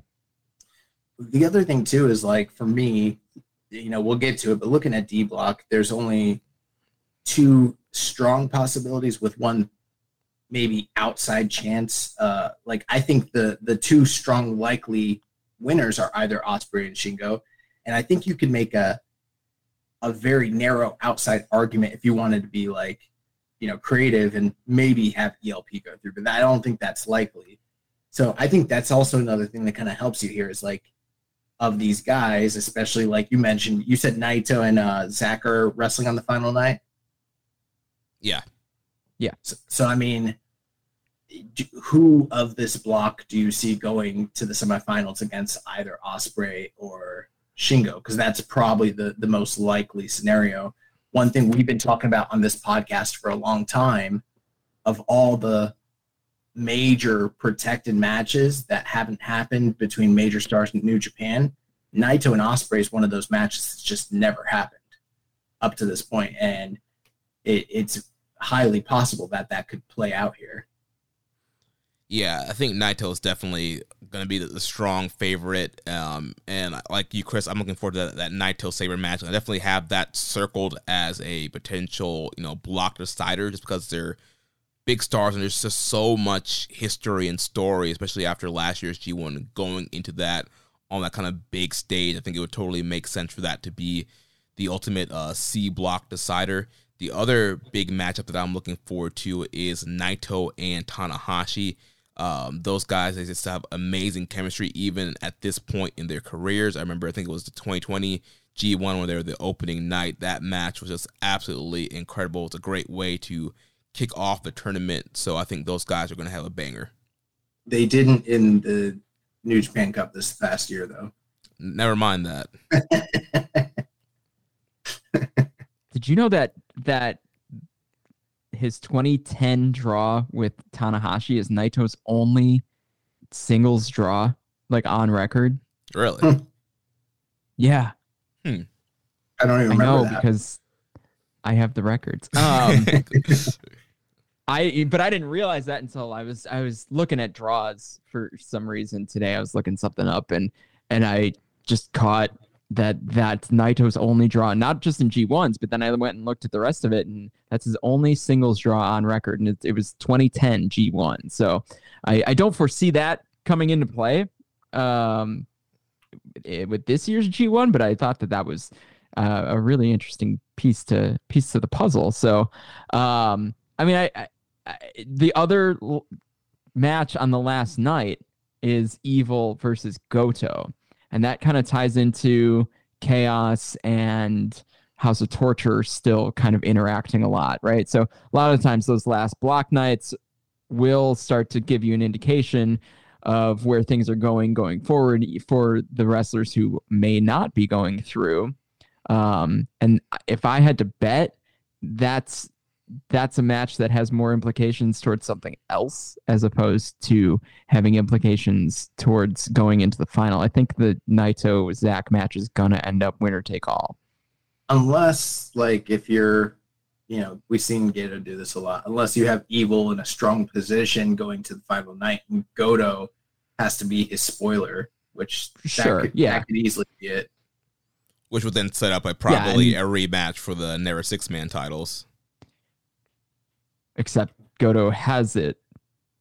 So he, if Goto's the Goto's spoiler, already that's probably not going to set up a six man. Yeah, Well, well, Evil will be will be mad and want to take something from Goto. Like you, you took away my Sure. my G one Sure. semifinal spot, so now I'm gonna get those titles back from you, kind of thing. I mean, here's the real uh the real kicker that we haven't even explored is I mean we have eight Bullet Club members in this tournament. Are we just doing a a Bullet Club semifinals? It's gonna be four dudes in Bullet Club and different different sects of Bullet Club all going into the semis. If they had strong enough members, maybe. Ch- it- it'd be, I think uh, Kenta versus Evil is a really interesting match though, too. Yeah, One to well, one to kind of put seen your that eyes in on. the G1 a few times now. Right. Right. But I, I think we're actually ramping up towards this Bullet Club Civil War situation now. And uh, so Kenta versus Evil is is the 26th. Um, I think it's actually Evil's first match. Here, Yeah, here's how Evil's a late starter too. Here's how much I didn't even remember that they're both in the same group. I was gonna say Kenta's the only Bull Club member in this block. I because I forgot Evil's I think that's Bull I, I think that's where we're headed with House Yeah. of Torture, but we haven't gone there yet. And and they do operate mostly separately. Um but yeah, so but Evil's first match is Kenta, so I guess that could kick us off in a way um to to set something up for the Bullet Club stuff. also Henare's gonna try his best. he's gonna he's gonna go out there. He's gonna he's gonna really just try his best the whole time. Who knows? Maybe there's a there's a lot of guys here that he not even just in G1, just in general, has never been able to work singles with at all. So for all the people that are like, what are we doing with you know Henare all these years? This might be the chance for us to really see if he has the goods at this point and can make a mark and can stand out and can get over because this is where the rubber meets the road. Like if you can't do that against Goto, Tanahashi, Kenta, and Zack Sabre Jr., I don't know what to tell you at that point. The only person in this block that Henare has wrestled one on one is Goto, and that's only been once. Hmm. So like these are this is wildly fresh matchups for for Henare. So th- yeah, this is this could be a big coming out for him. I would love that. Yeah, Now- it- this is make or break for the the based uh, Aaron Henare here, and yeah, he's he's really got to go out here and you know take full advantage of this thing. You know, Henare is a guy that we've you know been behind during his early young lion days and that kind of early feud he had with Ishii, but he kind of got stuck in that rut of not having a real excursion and kind of being stuck in the undercard of Hontai. Now doing something you know cool and new now with the United Empire. So I think now's the time for him. He's probably not going to win a ton of matches, but he really needs to go out there and have uh, a lot of really good matches. And he has like incorporated a lot of you know the Muay Thai stuff, and he's been looking good on uh, New Japan Strong and some of these uh, New Japan undercards with the Empire. So I'm hoping that he does kind of break out and has has a good tournament. I think the Tanahashi match is really interesting too because they had that they did a, a whole tag league together. I think right. Yeah, Tanahashi and Yeah. So Henare. Oh, Henare. Yeah, a long time ago. Yeah. That was was that a long time ago? Everything feels like a long time ago, pre-pandemic.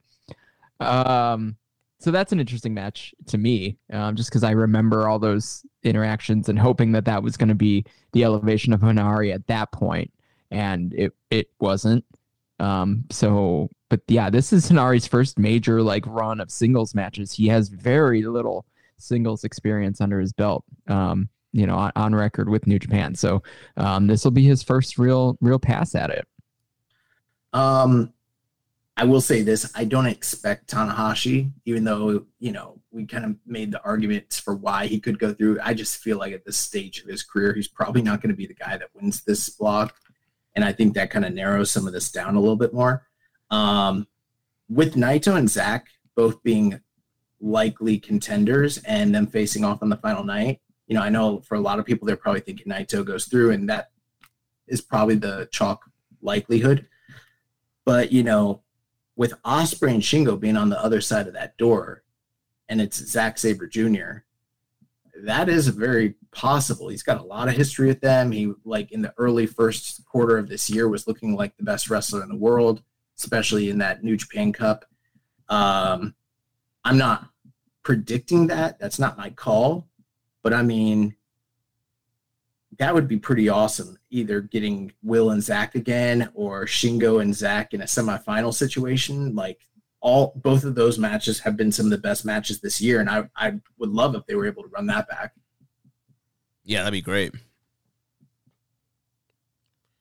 Josh, do you say your uh, most anticipated match for this block yet? Oh, sorry. So yeah, I would say um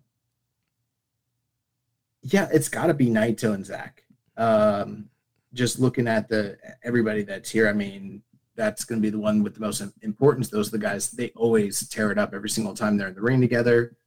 Um, so yeah, pretty pretty easy answer there. It's got to be Naito and Zack Sabre Jr. Nice. Uh, any final C block thoughts before we move on to the D block? I, I think Naito's going through probably most likely. Yeah. Yeah, you think this is the big the big Naito rebuild moment after he's had some kind of some stuff get in his way. Uh, it's hard to bet against that, um, especially when like you then you look over. Yeah, yeah. I mean, if it's not now, I don't know when, right? Um, if you want to keep him in that really true upper echelon and and make things interesting, you know, Naito's Naito's a guy, and Naito and Jay is an interesting um, pairing. They had a really good run in 2019 for the Intercontinental. Um, so yeah, I, I think eh, Naito's Naito's the guy to keep keep your eyes on. I don't think they're gonna bury him if they don't put him through, but um, once you look over to to D block and you look at the guys who might go through, you know, Naito ends up making even more sense. I think. Yeah.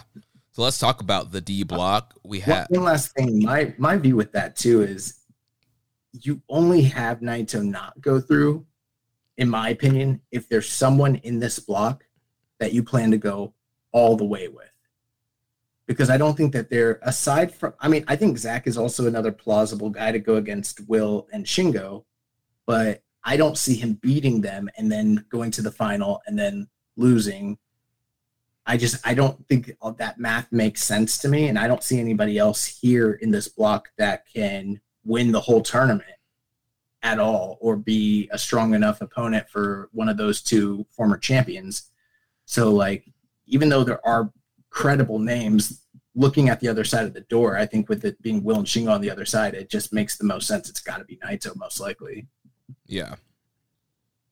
So let's look at D block here. So we got Will Ospreay, the current IWGP US champion, Yoshihashi, one third of the never open weight six man tag champions, Shingo Takagi, the current KOPW 2022 provisional champion, David Finlay, Rock Hard, Juice Robinson, El Phantasmo, and the Tokyo Pimp, Yujiro Takahashi. This is my opinion um, of all the blocks, just from a straight, pure work rate standpoint. This is, in my opinion, the work rate group even though I don't see as many big names as some of the other uh, groups, I just see more great matches potentially coming out of this group than any other block. Period. I think this is, yeah. I mean, I, I the person I'm most excited to see throughout this G1 is probably El Phantasmo.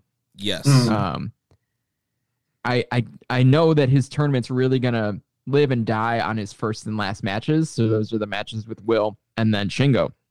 But I'm I'm so curious to see how he plays heavyweight, how um, how he elevates himself to the the bigger stage of the G1 as opposed to say Super Juniors or the even the IWGP Junior Heavyweight Championship or Super J Cup, right? We've seen El Phantasmo get a lot of different opportunities with this company, and this is another one to elevate to heavy, and um, and see what he can do. But I think again, I do think that his tournament's truly going to land.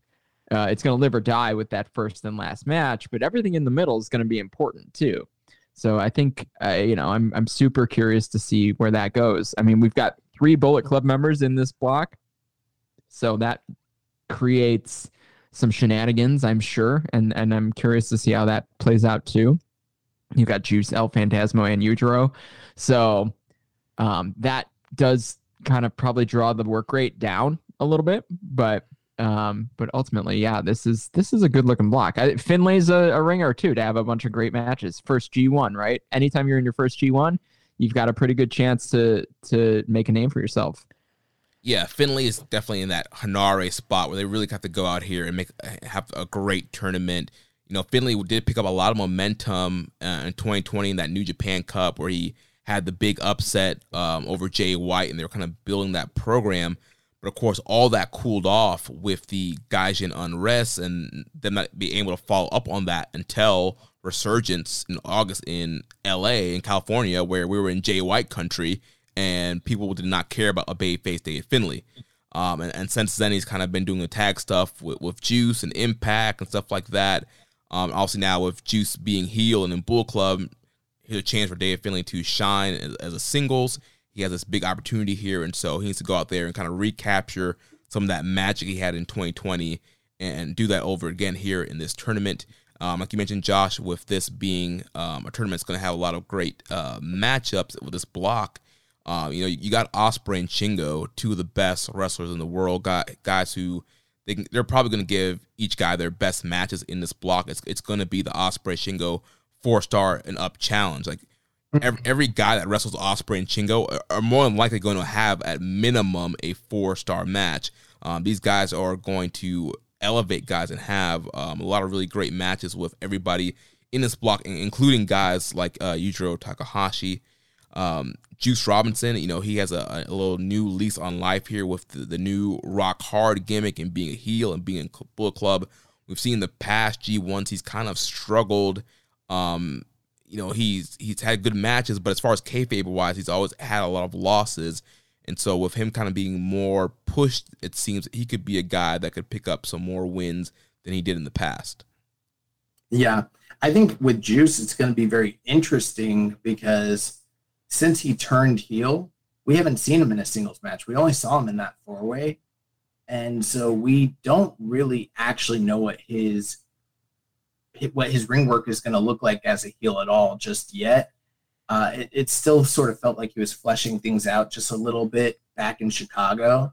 And so this is going to be our first like real kind of pre, you know, we'll get to see exactly what it is he's going to be doing with this iteration of his career.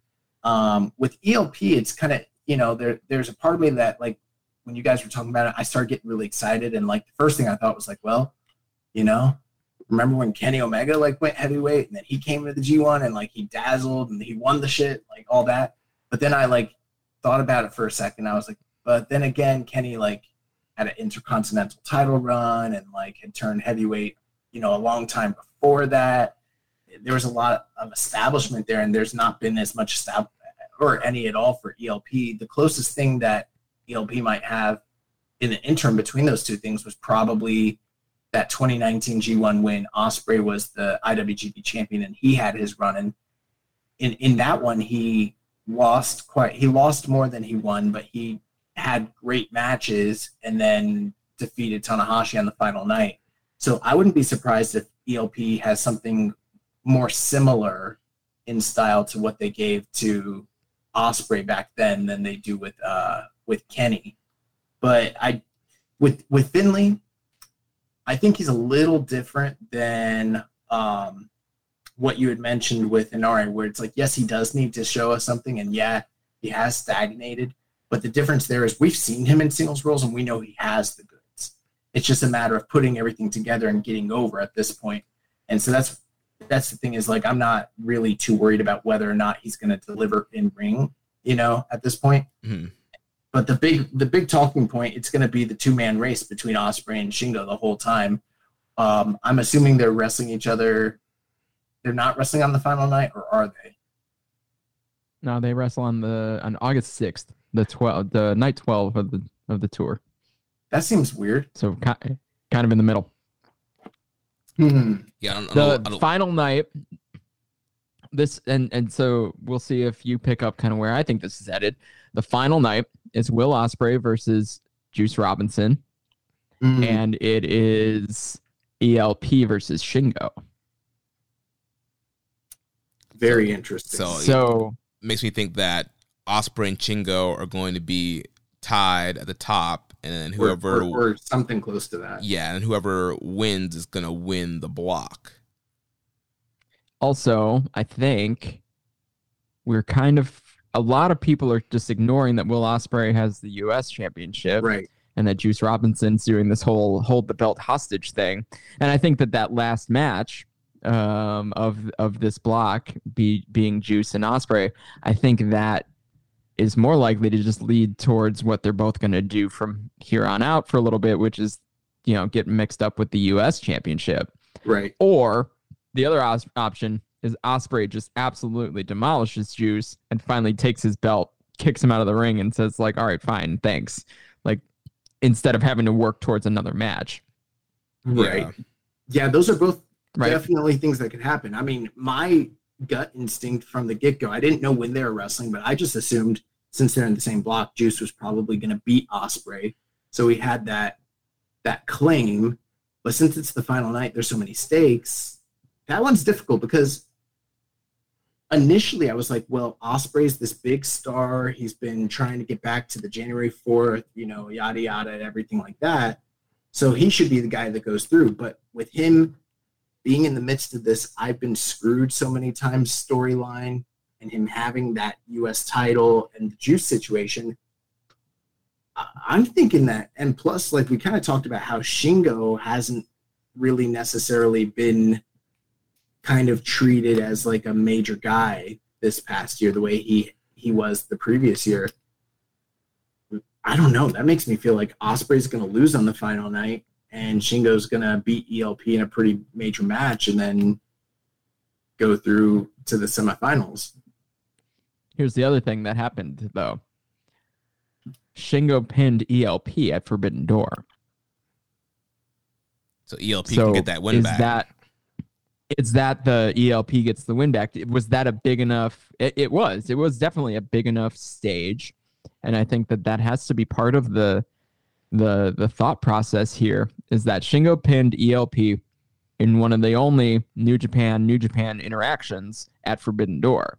So you have to believe that's going to end up meaningful in one way or another. And does that mean on this last night ELP spoils Shingo? It could spoil him, or, win. or he could go through himself. But then, He could go through. Yeah, why not? but it feels like if Could- if all things being equal, that would probably create a, a situation where Juice likely goes through. I don't know if that's what they want to do is have Juice and hypothetically likely Naito. That doesn't sound very sexy. It it doesn't, but if you want to elevate Juice and have some Bull Club representation in the semifinals, I could see that happening. But that much? It's too much. it, it probably is too much, but you, you know how Gedo likes to book. He loves heat. He loves the Bull Club, so they, they might want to do that. Uh, but I, I don't. I feel it's going to be Ospreay or Shingo. The only thing for me is I feel like it's more likely to have the U.S. champion in the semifinal over the provisional KOPW champion. I feel like that KOPW uh, trophy is holding Shingo down. It's a it's an albatross around his neck, and I don't think he's going to get pushed very heavily as long as he has that trophy. So I don't see him going into the semifinals. I think it's going to be Osprey as the U.S. champion. So on one half you'll have the world champion and Jay White in a semifinal bracket, and then you'll have the U.S. champion, which should be the number two belt, which they've been trying to reestablish, but due to COVID and injuries and all kinds of stuff, people having a you know appendixes bursting and all kinds of stuff, that belt's been all over the place. Um, so here's a chance to reestablish U.S. title, secondary title, a top title, putting it in the semifinals. Well, that all of that is true. However, I mean, I don't think the KOPW really defines Shingo as much as Shingo kind of defines the KOPW. You know, I don't see it as albatross. I think, especially if hypothetically you don't see him winning the tournament at all. Like, I feel like him going to a semifinal and then losing in the semifinals probably the perfect slotting for a guy of his station being KOPW. You know, he's not Yano, you know, exactly at this point.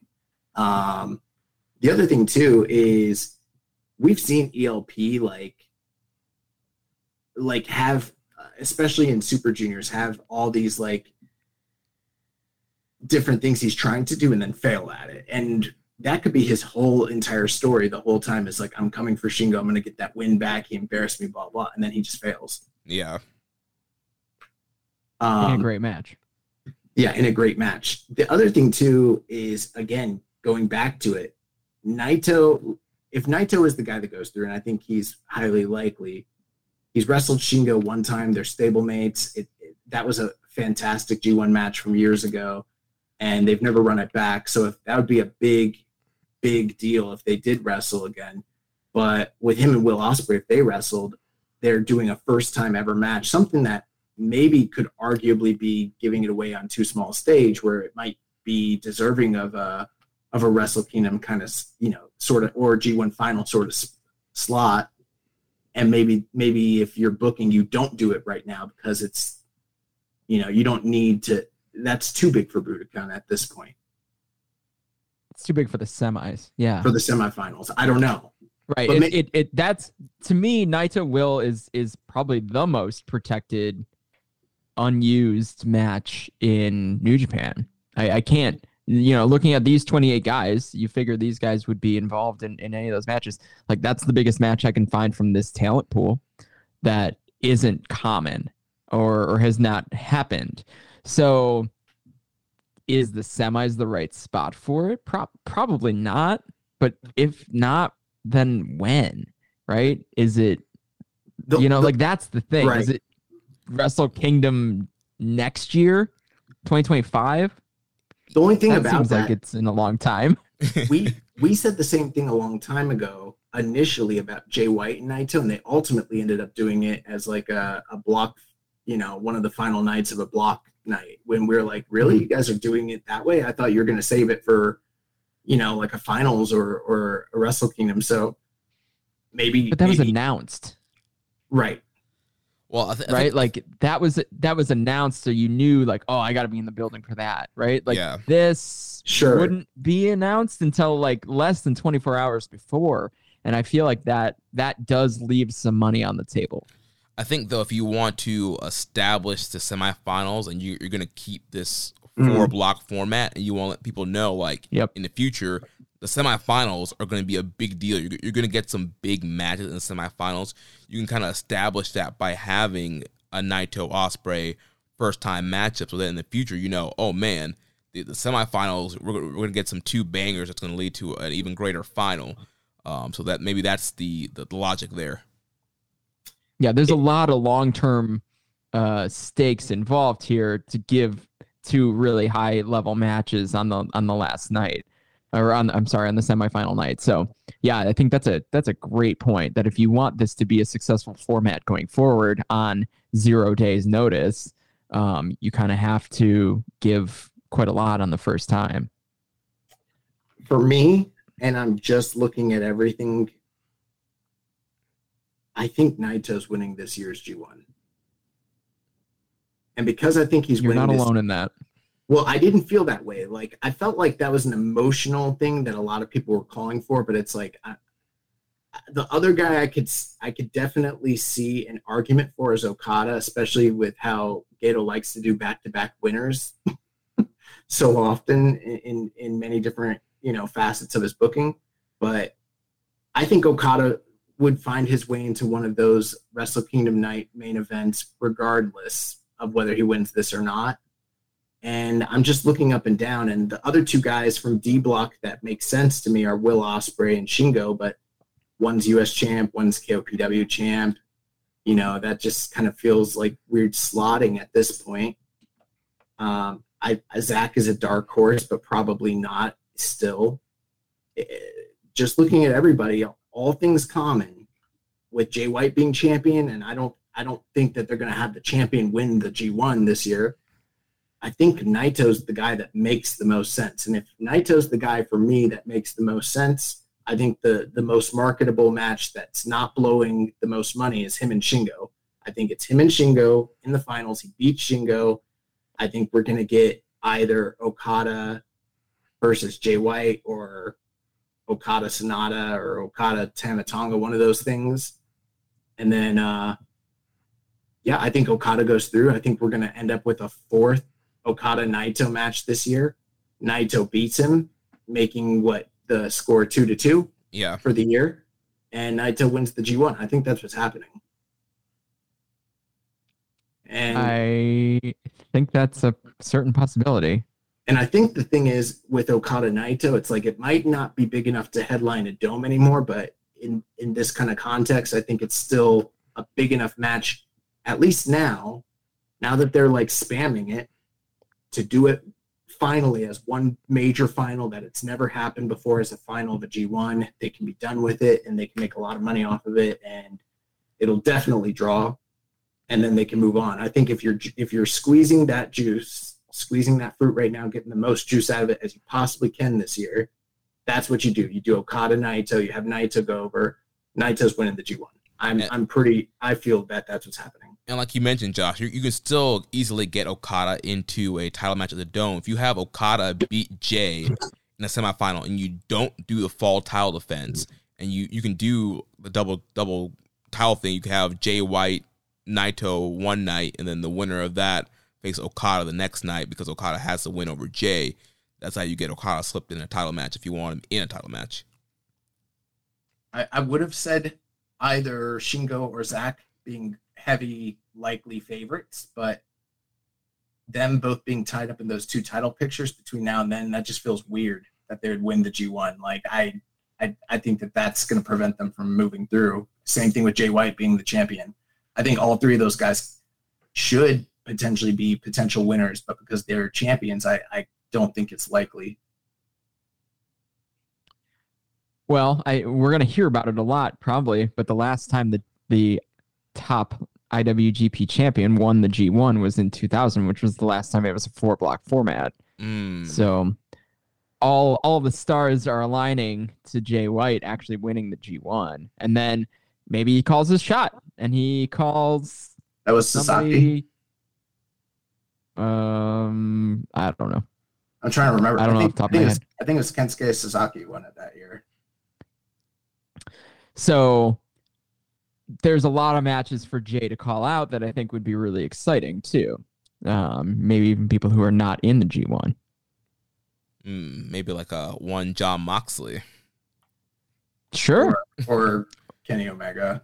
Yeah. Or one Kenny Omega, right? Like, I mean, if if if that is on the table, that particular match, if that's on the table, then I think that there's a possibility that um that Jay you could headline the dome with that.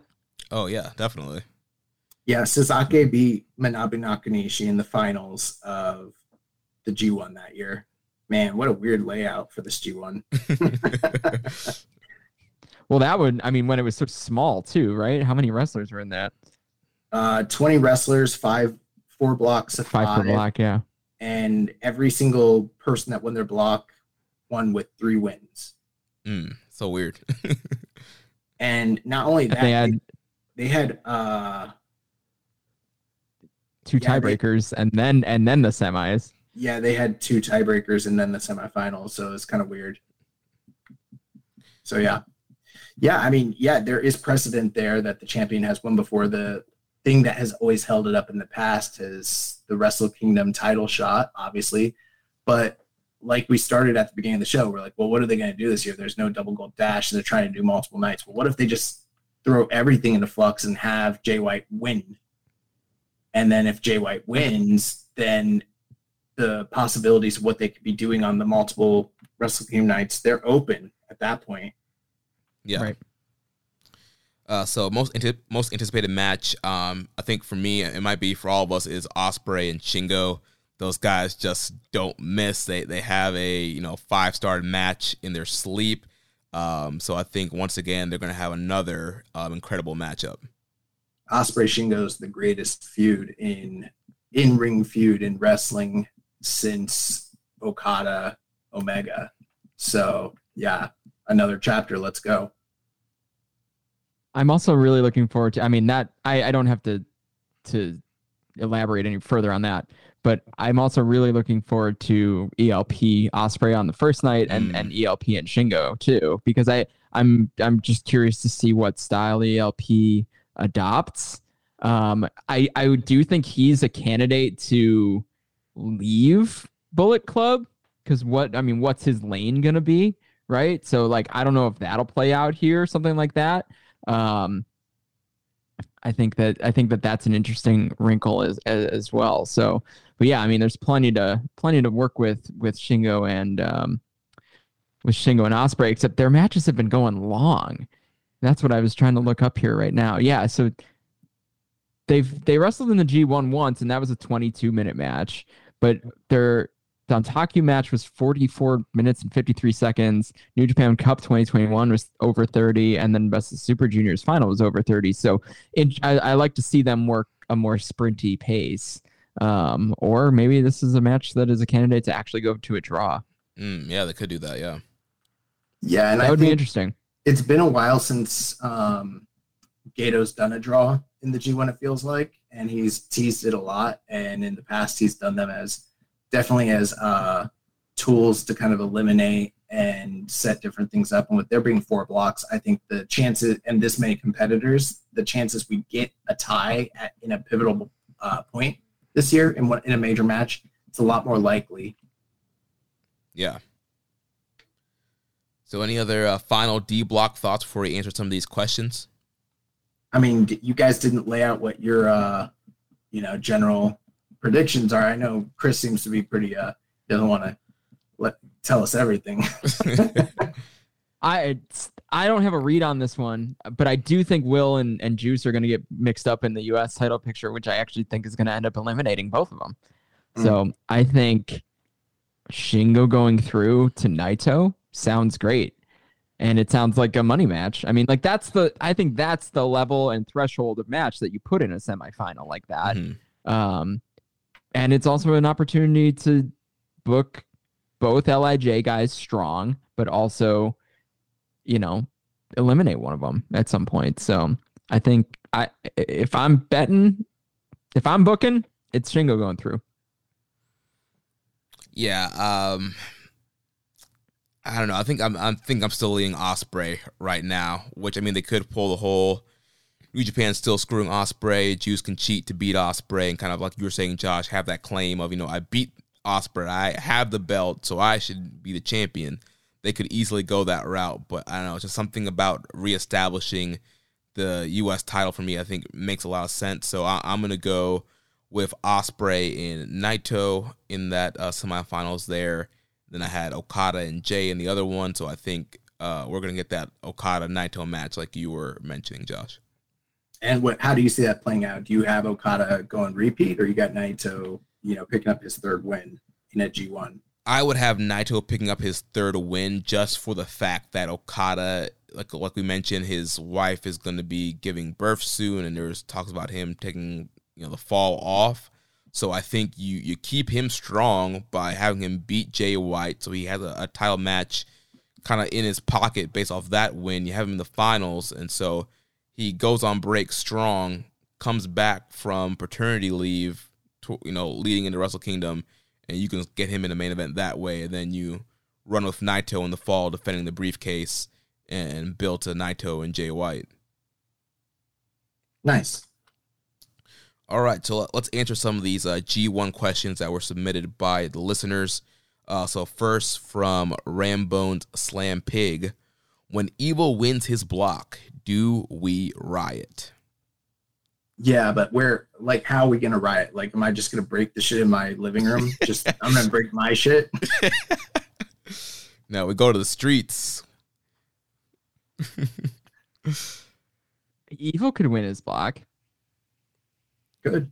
Yeah, we, we Okay, E- E- Evil has a, a track record of selling of selling tickets in big matches. Mm, He doesn't have a track record of selling tickets in, I guess, pre-announced like title matches per se. But if if there's a match that could eliminate Evil from doing something that uh, people don't want him to do, people buy tickets to see that match. Mm, yeah. Like he's he's he's Fuck been him up, really Shingo. effective in.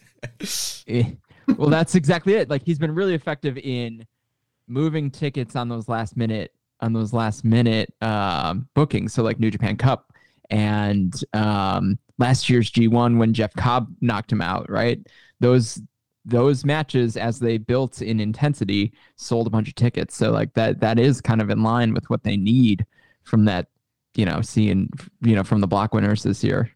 So do we riot? Maybe I don't know. I, I don't I don't have a lot of hate for the the evil thing since it's been downcycled Yes. into kind of what I what I think is more like the correct slot for it. I actually kind of enjoy it. Um, but with that, I know that they know what they have in in evil in the sense of being able to um, get people excited about somebody losing instead of just rooting for the person that they want to win. So, and I think that that's a unique uh characteristic of evil right now because people desperately want to see him lose. And then you know on the other the rest of the heel side of things those are guys that like yeah you want the baby face to win but like if will Ospreay wins something like it's not if evil wins we riot right? So right. i think that, that that's an interesting slot for evil worth worth being attentive to He also asks which of the first time participants will have the best point total, who will do the most to raise their stock in the company or the wider wrestling world. I mean, with there being 28 guys, there's so many. I, I think we're going to see a, multiple people attempt to do what you're saying there.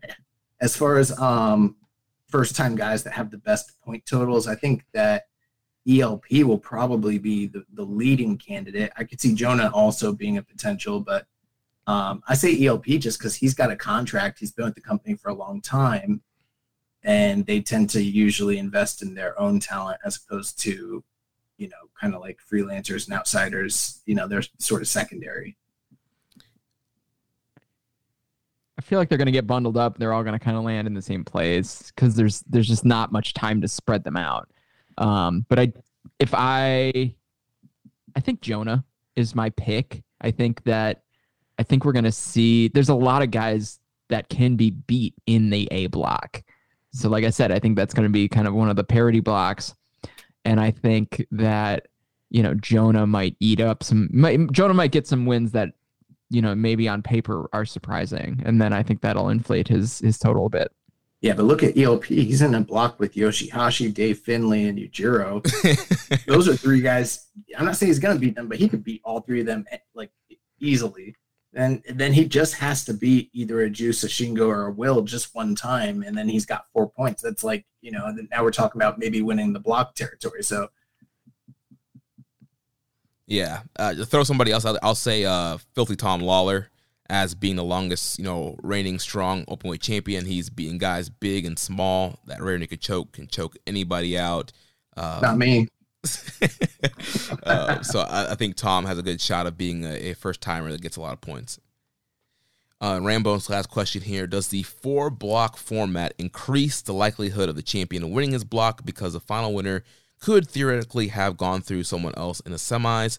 Is someone else beating Jay in the semis a likely catalyst for the years, for this year's double goal double gold dome shenanigans?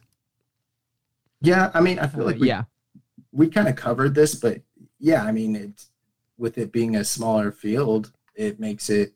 Well, I mean, I don't think it really matters whether uh, whether it's four blocks or not. I think the champion always has a potential to be in play towards the tail end. But yeah, I think Jay White should win his block unless they want to, like we discussed, have someone else spoil him instead of a fall t- title defense.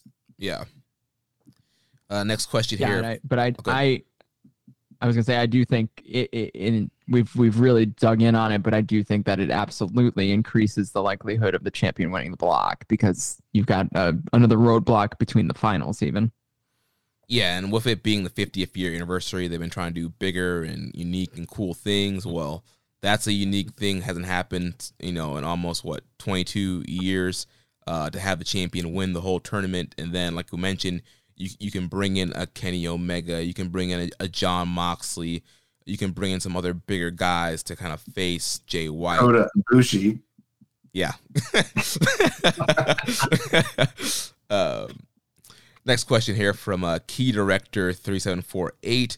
Who do you think is the jobber in each block? And if they're going to get a win, who will it be against?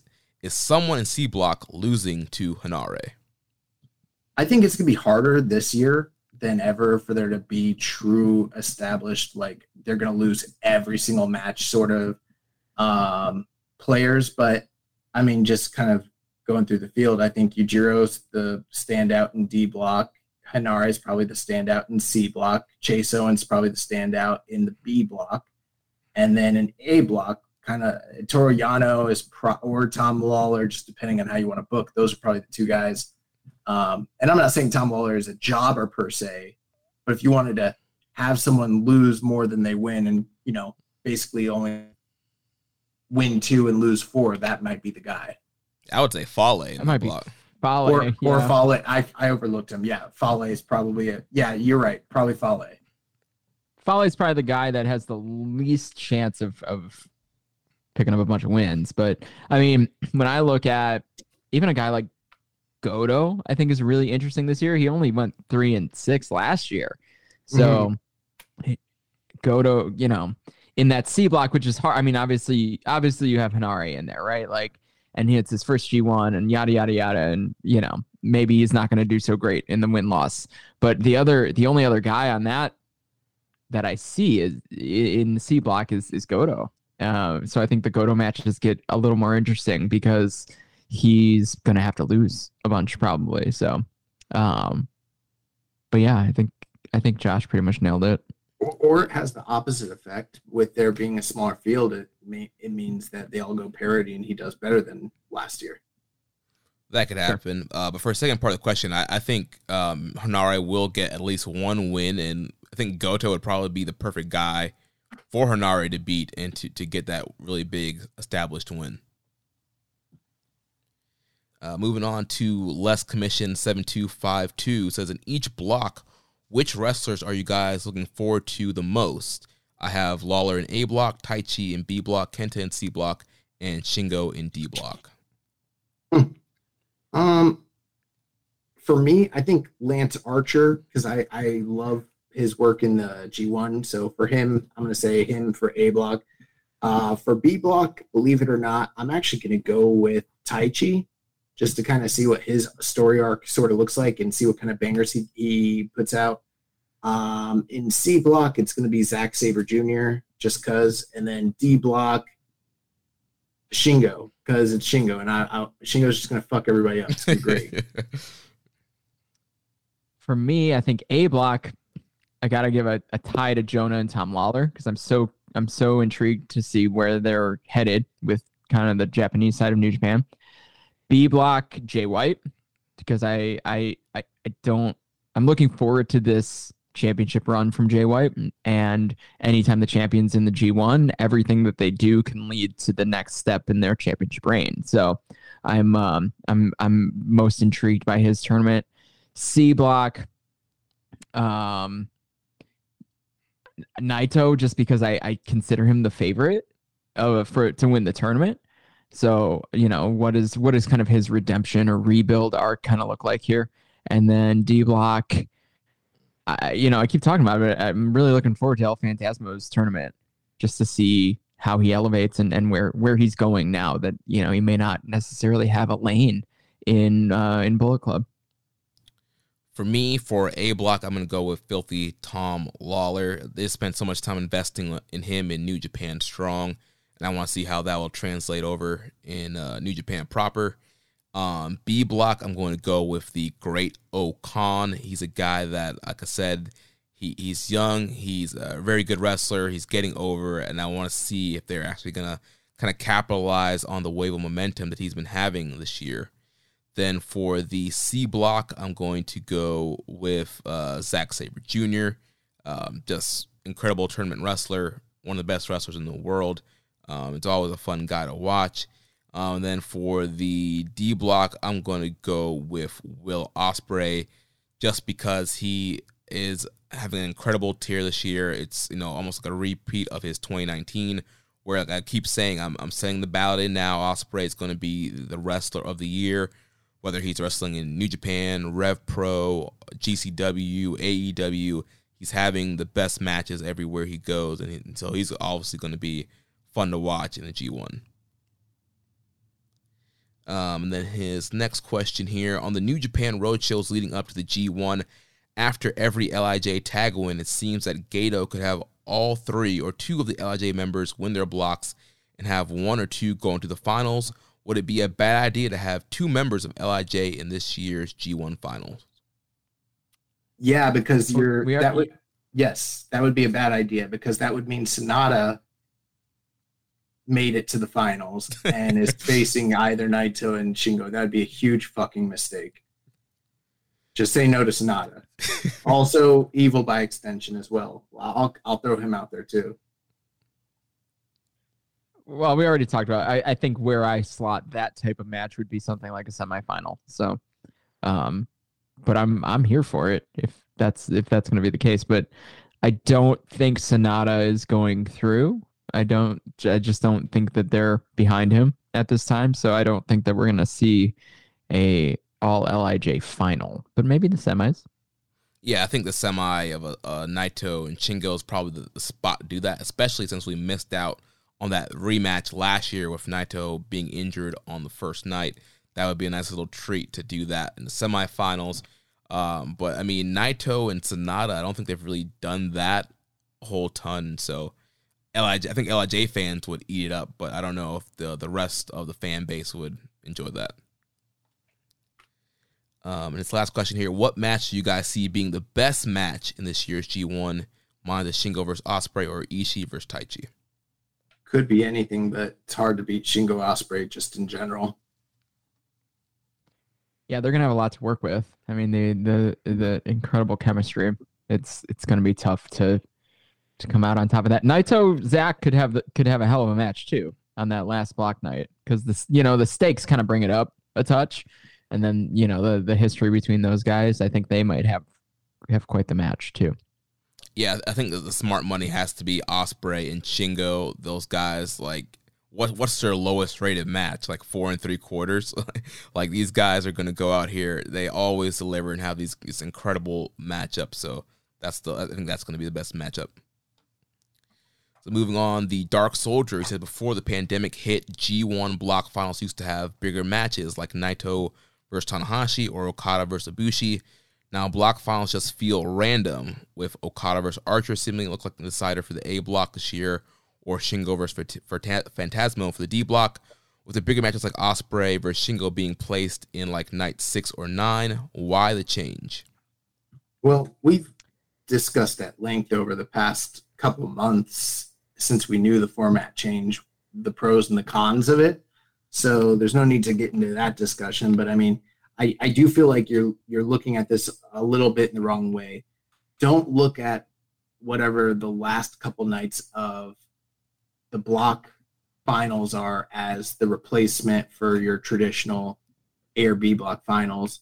Look at the actual A versus B block final as your A block and your C versus D block as your B block. And you're going to get something that is comparable. And it's also comparable in the sense that it's being held in a similar size building, similar drawing show. It, it's the same thing, it's just different format. Yep, I agree. I I I I think that the block deciders will end up with you know a good amount of buzz, but I don't. I think he's this this question asker is correct that it's different this year, and and but we have to be mindful that those semifinals are going to be big matches. Yeah, and also like you mentioned earlier, Chris, with this whole format change, there's going to be a situations where somebody gets through by somebody losing on that final night. So just because like it's happening on the final night doesn't mean like that is the block decider. Okada Archer might not be the block decider. Um, there could be some other match that happens that night that goes through, or somebody happens wins on the night before, and somebody loses and that person goes through. So there's a, there's a lot can happen um, on that final night or the nights before.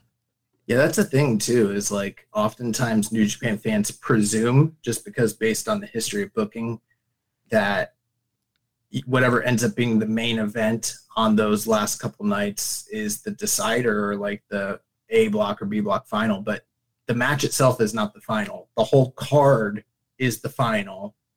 And however everything shakes out, depending on how many people are alive going into that night. I mean, look at this scenario where Goto, when he wrestled Kenny Omega in the G1, he didn't win the the main event of that final night. It was it was determined because he won via mathematics because Okada and Tanahashi went to a tie. So this is actually, in a certain sense, way more definitive than what we used to get in the past because we're going to know going into it like, okay, the A block winner and the B block winner are facing off, and this is like a solid thing on that last, you know, on those last couple nights, which is pretty cool. Yeah. He also asks, which AW wrestlers do you feel like should have been the G1 and don't use Danielson? That's what everyone else says. Well, you know, I'll tell you this. Like, hypothetically, it would have been really cool to have some other outside guys, like not even just from AEW, but like maybe a T Hawk or something like that. Or, yeah, like a Bryan Danielson come in. Sure. But we have 28 dudes. We got a bunch of guys that are getting their first times in. There's a bunch. I mean, there's, there are some people I could say, like, just based off of status, like, do you want to cut a Dave Finlay or Yujiro and replace it with a bigger star? Sure. Would I be fine with that? Sure. But for the most part, it's not that much room. There's not that much fat to really trim here. So I'm not, I, I mean, even that question he said should have been in here. It's like, I don't know. How many guys can Tony Khan really do away with for a whole, you know, month and a half, two months of summer that can't be on TV? I mean, I don't know. And my answer would be Bryan Danielson, and it's my show, and I can say it's it should have been Brian Bryan Danielson if I want to. but I'm fine with the way it shook out. I'm fine with it just being Archer. I'm fine with there not being a bunch of AEW guys that have literally no shot of winning the tournament being in it. I'm fine with it being mostly New Japan. That's good. Uh, yeah, I can't uh, can't say much more than that. But I think what I like to remind people of, and and, and this more came along around Best of Super Juniors, but like New Japan tournaments are not AEW developmental. No. so like New Japan tournaments are actually like a higher status when it comes to in-ring professional wrestling than even you know your your biggest AEW matches and that's just based on history right like the history of the G1 climax it's a really big deal so you do talk about that tier like Danielson and Moxley, right? Like those are that's the tier that you talk about when you talk about the G1 and I think that that's the tier that I would like to see. Now, does that mean that they quote unquote should be in the tournament? No, that's that's up to them and and Tony Khan and the, the other people that are booking. Um, but that's the level that we should be discussing at all times. If we're talking about entering the G1, you have to be top tier and a huge, a pretty huge star. The one guy that I would say that I thought had a shot of being in this year was Eddie Kingston. I knew just, you were gonna say that. just due to all the stuff he's been doing on New Japan Strong, and yeah. we saw him um, having some big matches on these U.S. pay per view shows. I thought he's a guy that he could miss a month and a half of AEW TV, and I think it would be fine. But there are so many injuries in AEW, and he is a, a top bay face. They definitely need him for the summer, but he's a guy that hypothetically I could see him doing a G1. And he's a guy that you can beat and kind of go 50-50 and it, it's not going to be that big of a deal. Well, two uh he's a guy that comes to mind as someone like in the future in a in a perfect world scenario would I like to see him in this? Sure. Another uh, definitely another guy Miro, just stylistically Miro's another guy. And I'm sure there's a lot of people we can name but you know who the one guy is for me? The like one person I'm like, I really I have to have them in New Japan. And I felt this way before he ever came to AEW, which was just recently, and that's Claudio. Like mm. I've been mm. talking about wanting Claudio in New Japan since we started this show, since before the show existed. Like he's always been my dream guy to come to New Japan. The one guy that I'm like, he shouldn't be in fucking WWE, he should be in New Japan. And now like we're we're pretty close to that being able to possibly exist. So Yeah, that'd be awesome. I wanted I wanted them to like announce him before he like I want I didn't know he was going to AEW. I wanted him to be announced as a free agent coming in and making his debut. That's what I really wanted. That call money speaks, man.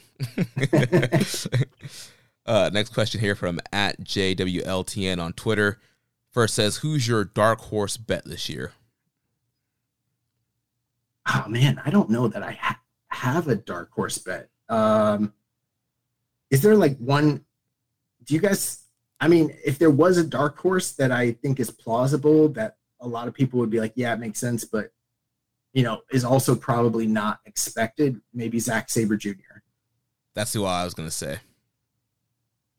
Maybe I think my mine would be Great O-Khan if they just really want to get behind Oh, a, a- a young guy. Yeah, that'd be great. That'd be exciting if they did something like that. I mean, for better or for worse, like they need to try something sometime. And second question, how does four blocks impact the probability percentage calculations as compared to the usual two? I think we've kind of covered that. Unless Chris, you have Yeah, well, to I think that question's for for my wa- weighted block win probability metric that I like to roll out the tail end of G1s. So the, the thing about that is that it um it takes into account more of what you have left to do as opposed to what you've already done. So um but you know, three or four matches in it it, it it's all going to land about the same and that's it's mostly for fun.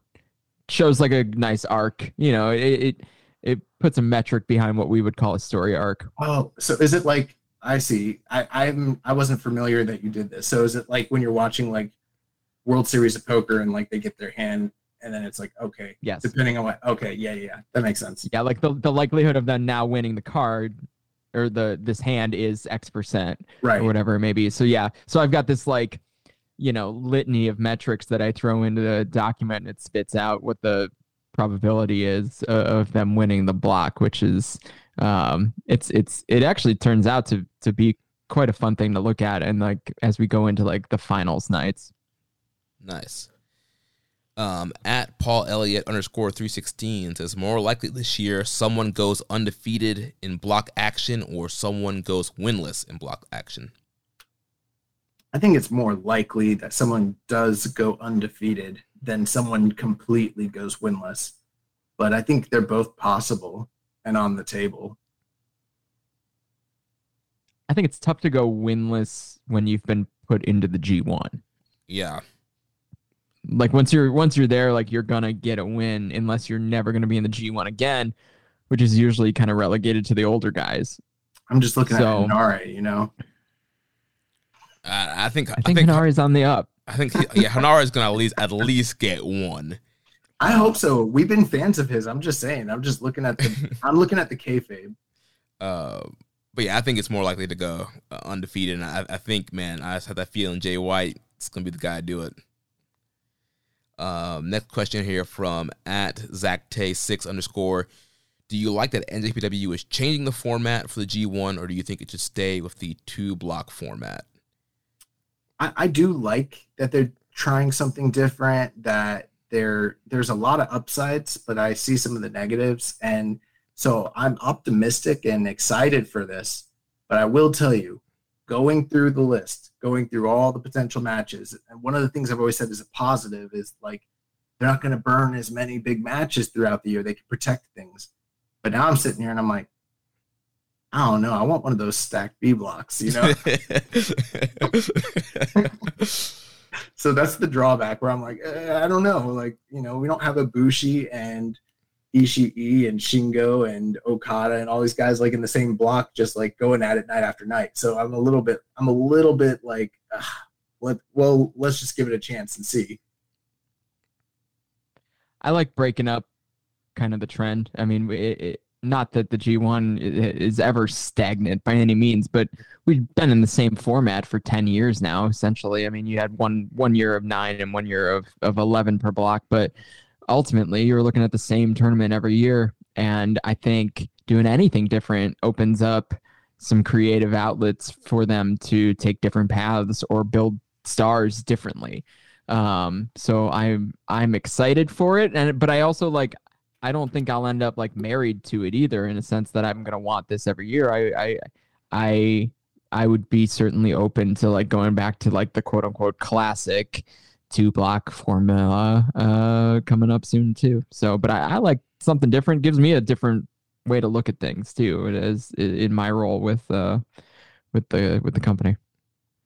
Yeah, I, I like the, the switch up this year and getting the four block format, getting some more people in there. And like you said, you, you can always go back to the two block we've seen in the past. Like obviously 2000 did a four block and then it went right back to two block. So if this doesn't work out, then you can yeah go right back to the two block format, ten man, and you know everything will be gravy.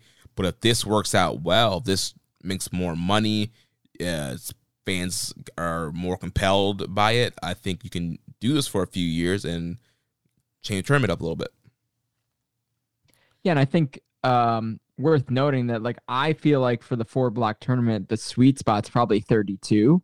So it's not because you already are able to spread out the the schedule for the guys that you need to spread the schedule out. If you're going to do this one block match per night thing, you can create bigger gaps for people.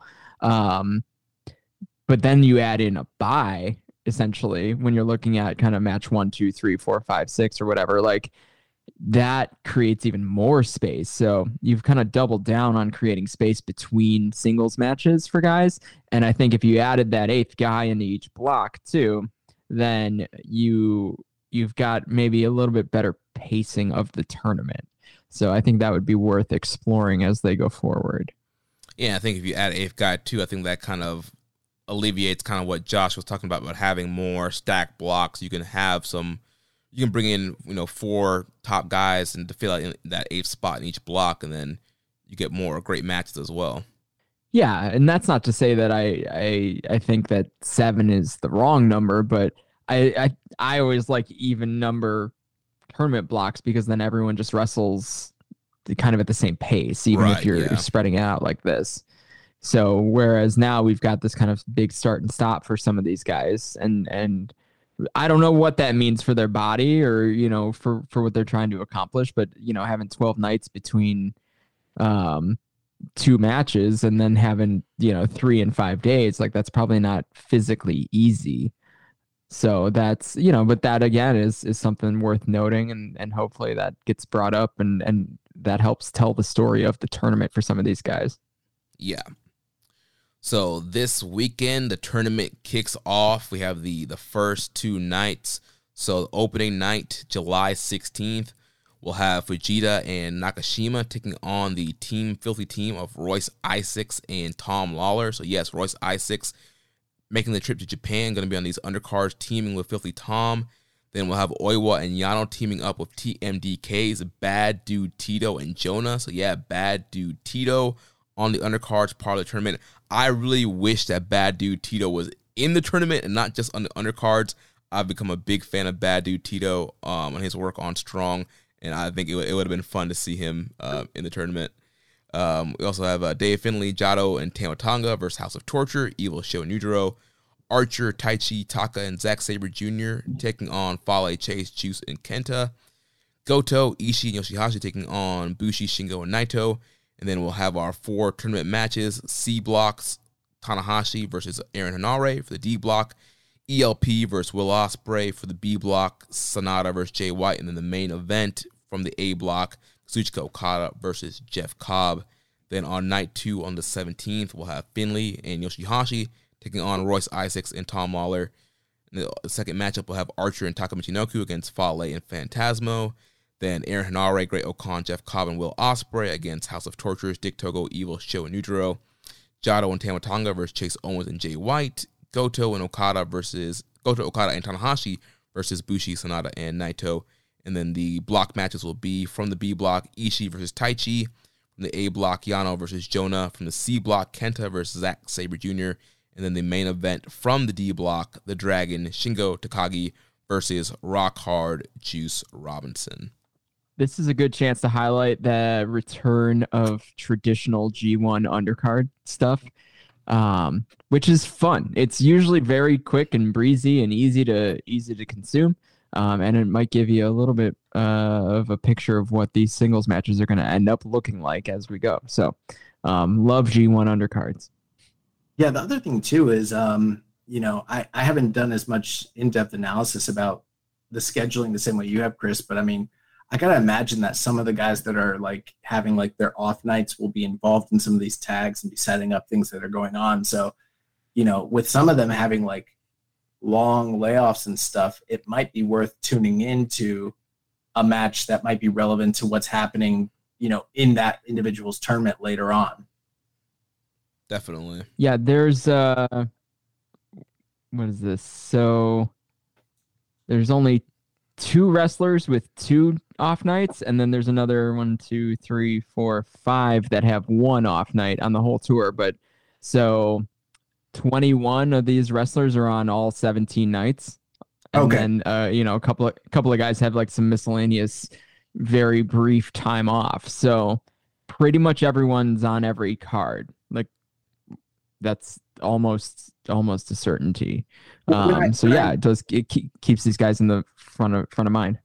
When I meant off night, I meant from tournament action. No, I know. I know. Okay, I'm, but I'm just saying and and then but then you said, yeah, so you should check out the undercard to see how they're doing. Right. and uh, you know because i think some of those results might end up kind of playing into the story of the of the singles match right so these guys are all going to be a part of this whole tour it's not like they're actually off for 12 nights um so that that i think actually adds to the importance of the undercards Nice. So that's going to wrap up our G1 Climax 32 preview. Um, there will be a contest. So sometime after this show drops, be a lookout for our Twitter at KI Strong Style. Uh, we'll drop the, the form for that contest. You guys can make your picks. Uh, get those picks in probably by you know midnight, um, leading into Saturday, and you know have some fun. Get your pickums in, and you know get into G1. So real quick, we gotta talk about some of the stuff that happened at the 2022 Business Strategy Press Conference that happened last week. I'll kind of run through some of the highlights here. We can kind of give um, brief thoughts of uh, what they talked about. So uh, first, a return to the UK. NJPW will return to the United Kingdom on an unspecified date in October. Their first UK date since Royal Quest in London in August of 2019 uh, G1 special event. The G1 special show will be an outdoor card hell in Roppongi Hills on August 20th in conjunction with media partner TV Asahi's Summer Station event. Uh, New Japan and Stardom, there will be around two mixed tag matches at the joint NJPW Stardom event on November 20th, held under traditional mixed tag rules of men facing men and women facing women. Kidani said that Stardom has come into Bushiroad Group 2.5 years ago and has exploded in growth. Soon, much like overseas, the Japanese scene will be genderless and more integrated. Mm, mm. Stardom talent will begin appearing on NJPW Strong brand in the US. Cheering special sections will be set up with social distancing to allow cheering at events on September 5th and 6th in Korakuen Hall. Uh, for G1 attendance, Obari stated that 2019's G1 event sold 96,000 tickets, while the pandemic in 2020 saw that drop to 36,000. 2021 G1 attendance fell further to 28,000. Obari said that they have exceeded 30,000 tickets sold for this year's G1 already, with a goal of 50,000 set. For talent and recruiting, both Obari and Kidani spoke about the need to change their approach to handling both older and younger talent in response to societal changes. Obari said the company needs to create a path to allow for post college talent to enter the company, as more than 80% of the population in Japan now attends a vocational school or higher education after primary school. Obari also said that they would like to create a path for older talent to transition to jobs within the company office after they retire from the ring. Kidani touted Azumi and Starlight Kid from Stardom as being great talent because they started training at a young age and spoke of wanting to create a way for high school students to begin training in pro wrestling. Obari mm-hmm. spoke about the need for the company's talent roster to get younger emphasis on youth in recruiting as they have more wrestlers in their 30s and 40s compared to 10 years ago. Oceania, Obari spoke on the company's New Zealand dojo and has plans to run events in Oceania through no specific dates were mentioned. Hiroshi Tanahashi. Tanahashi will be the face of a new protein line introduced by Bushiroad as a part of the Wellbe Gym franchise and will consult on the brand as well. Hiromu Takahashi uh, touted a new series of Bushiroad Rebirth trading cards. Great-O-Khan has new merchandise available designed by Obari's brother and touted the Strong Spirits app. Uh, there will be an NJPW Music Festival at an unspecified date this fall. And NFTs. The company has a plan to introduce NFTs through no specifics were announced as to when. Wow. So I was definitely wrong last week when I thought that this was going to be pertinent to the G1. yeah, all, all about the uh, business plans going forward. Yeah, they kind of un- unloaded a lot. And I mean, in a slower news week where we weren't reviewing the G1, I mean, I feel like this would be like the main story there because there's a lot to unpack here. Um, obviously, we don't have the time to go super in depth, but there's quite a few things here that like really stand out to me where I'm like, kind of good, kind of bad. I don't know. I've got some mixed reactions to some of the stuff they said here. What stands out to me is them being so forthcoming with their plans. Mm. I hmm. think that, and they've I, never really been like that. I know that not to this extent, right? I mean, I've, we've seen business strategy um, type either documents or, or press conferences happen in the past, but never with this much detail right? And and like their objectives going forward, right? So I think people are really attaching themselves to this this a lot of the stardom news, right? That we're going to start to see some some integration, some cross branding, and then that stardom talent will start to appear on New Japan of America shows. That's almost a bigger deal you know on on our end. Obviously it happens in america but also like in the us co gendered or you know multi-gendered shows are normal. And and it's more you know i think even in this press conference they referenced that there was a women's championship match on forbidden door because that's how american shows are they have women's representation and it's i think it's big of new japan to recognize it recognize that they have an asset and then know that stardom's a pretty strong brand and can probably sell some tickets. And and you've already got this structure of of having American events. So that's I think that's exciting for a bunch of different segments of the fan base. And I think um, that that's like the biggest takeaway here from like the long term planning that I I wouldn't anticipate them being so forthcoming with that particular bit of information. I think when it comes to the stardom stuff, um, I think that that a lot of it sounds very exciting and probably will be. I mean, we've already seen how you know uh, when they've had some of those tag team matches from some of the the women on Stardom, like how high level they are, and that's just a little taste that we've gotten. And if you know, there, I'm sure there's a lot of crossover where people listen to this podcast probably watch Stardom and are aware of how fantastic those girls are. Um, so that's very exciting and the idea that there might be they you know that they'll be bringing them over and integrating them into New Japan Strong that's exciting as well.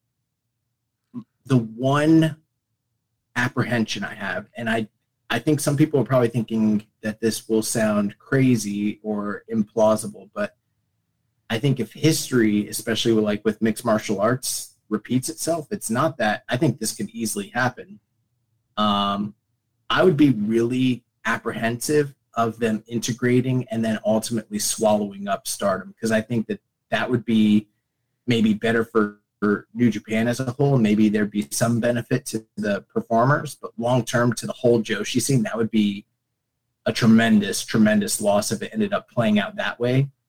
And I, I think that that could easily happen depending on how the, the inner workings of the business like actually play out hopefully that's not the case here. Hopefully it is a scenario where they want to keep these two brands separate and they want to integrate them together and, and feed off one another and grow together and expand together and kind of get more visibility for both brands. And if that's the case, I'm all for it. But if it ends up being something where like Stardom ends up not existing and gets swallowed into New Japan and pretty much the premier Joshi League goes under, that would suck yeah, that would be very detrimental to the Joshi scene there, and with New Japan kind of controlling everything. But we'll see what happens. I mean, I'm very excited for them appearing on Strong. I went to the Stardom show that happened Mania Weekend 2019 in New York, and it was a, a blast. So if these girls come to your town, you have to go see them uh, as a part of the Strong tapings because all these Stardom girls are awesome to watch, especially watch live.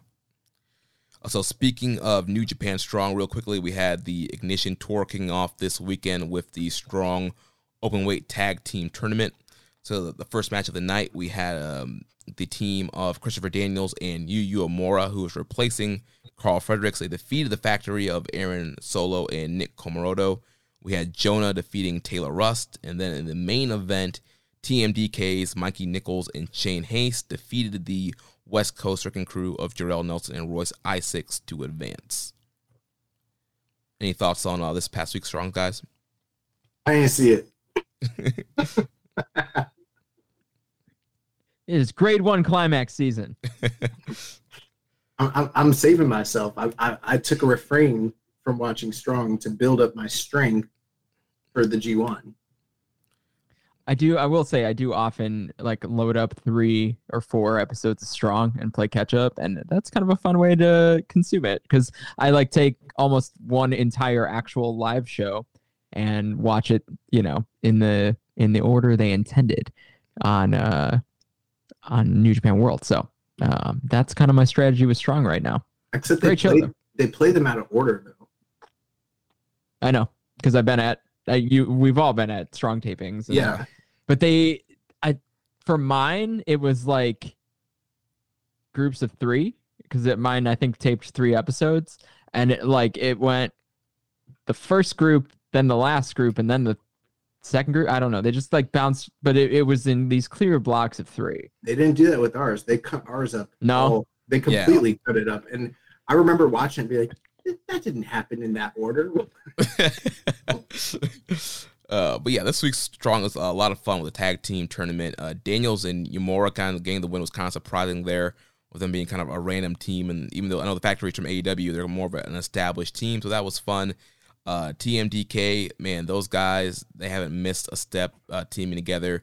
They looked really good um, in the main event against West Coast Wrecking Crew. That match was a lot of fun and kind of a in a way upset because you would think with West Coast Wrecking Crew they've been an established team on Strong for so long that they would be in it. But obviously with Isaacs going to G1 undercard, they had to lose and get out of there.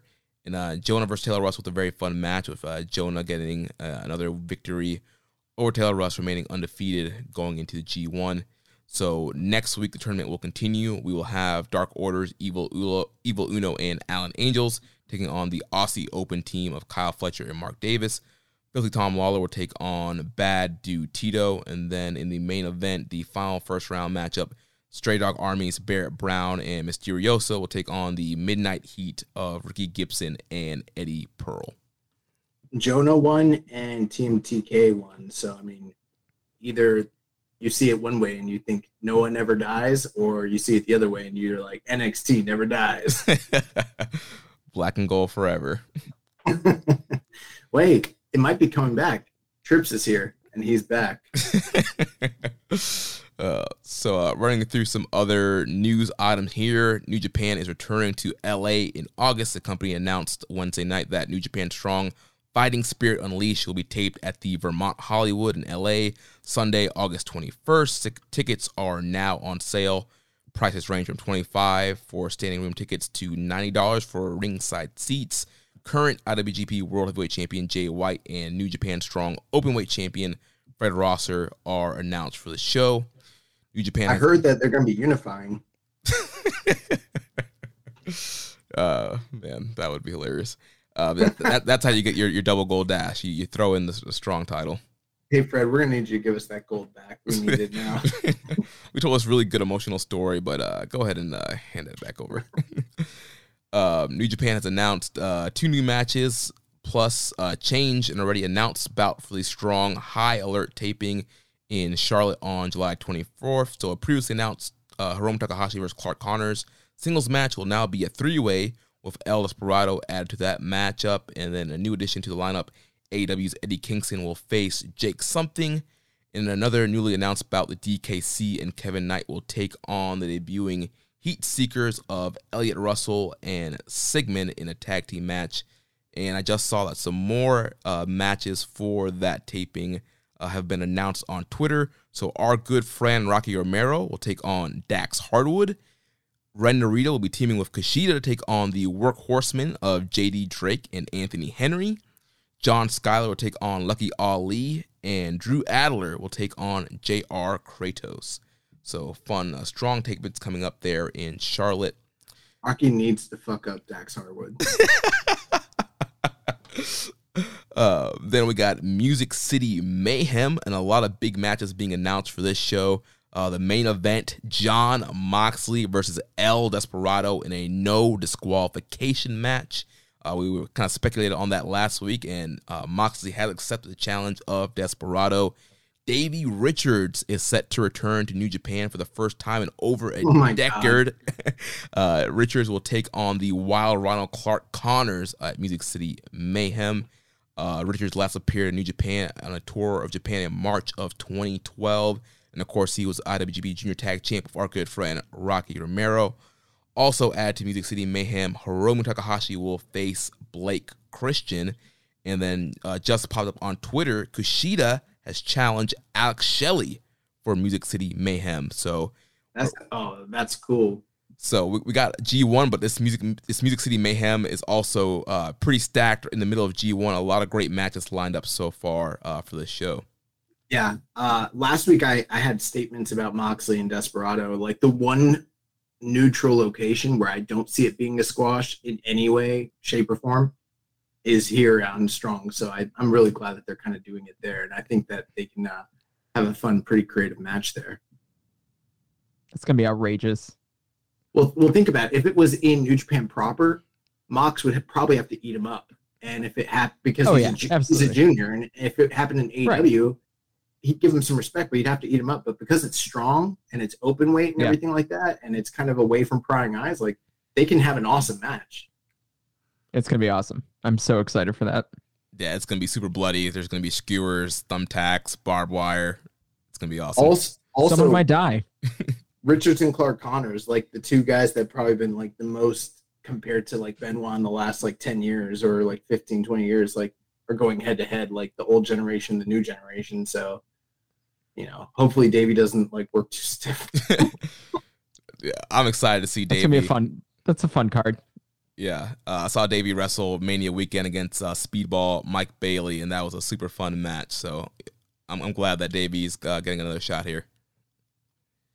Uh, we also had some updates from uh, Kota Ibushi. Went on another uh, Twitter string of responding to fans, and I think the kind of key highlights was him saying his shoulder is getting worse. He can't do push-ups, and um, there's talks about him potentially starting his own promotion and all kind of uh, random comments. And we had a question here from friend of the show, Dan Coffin.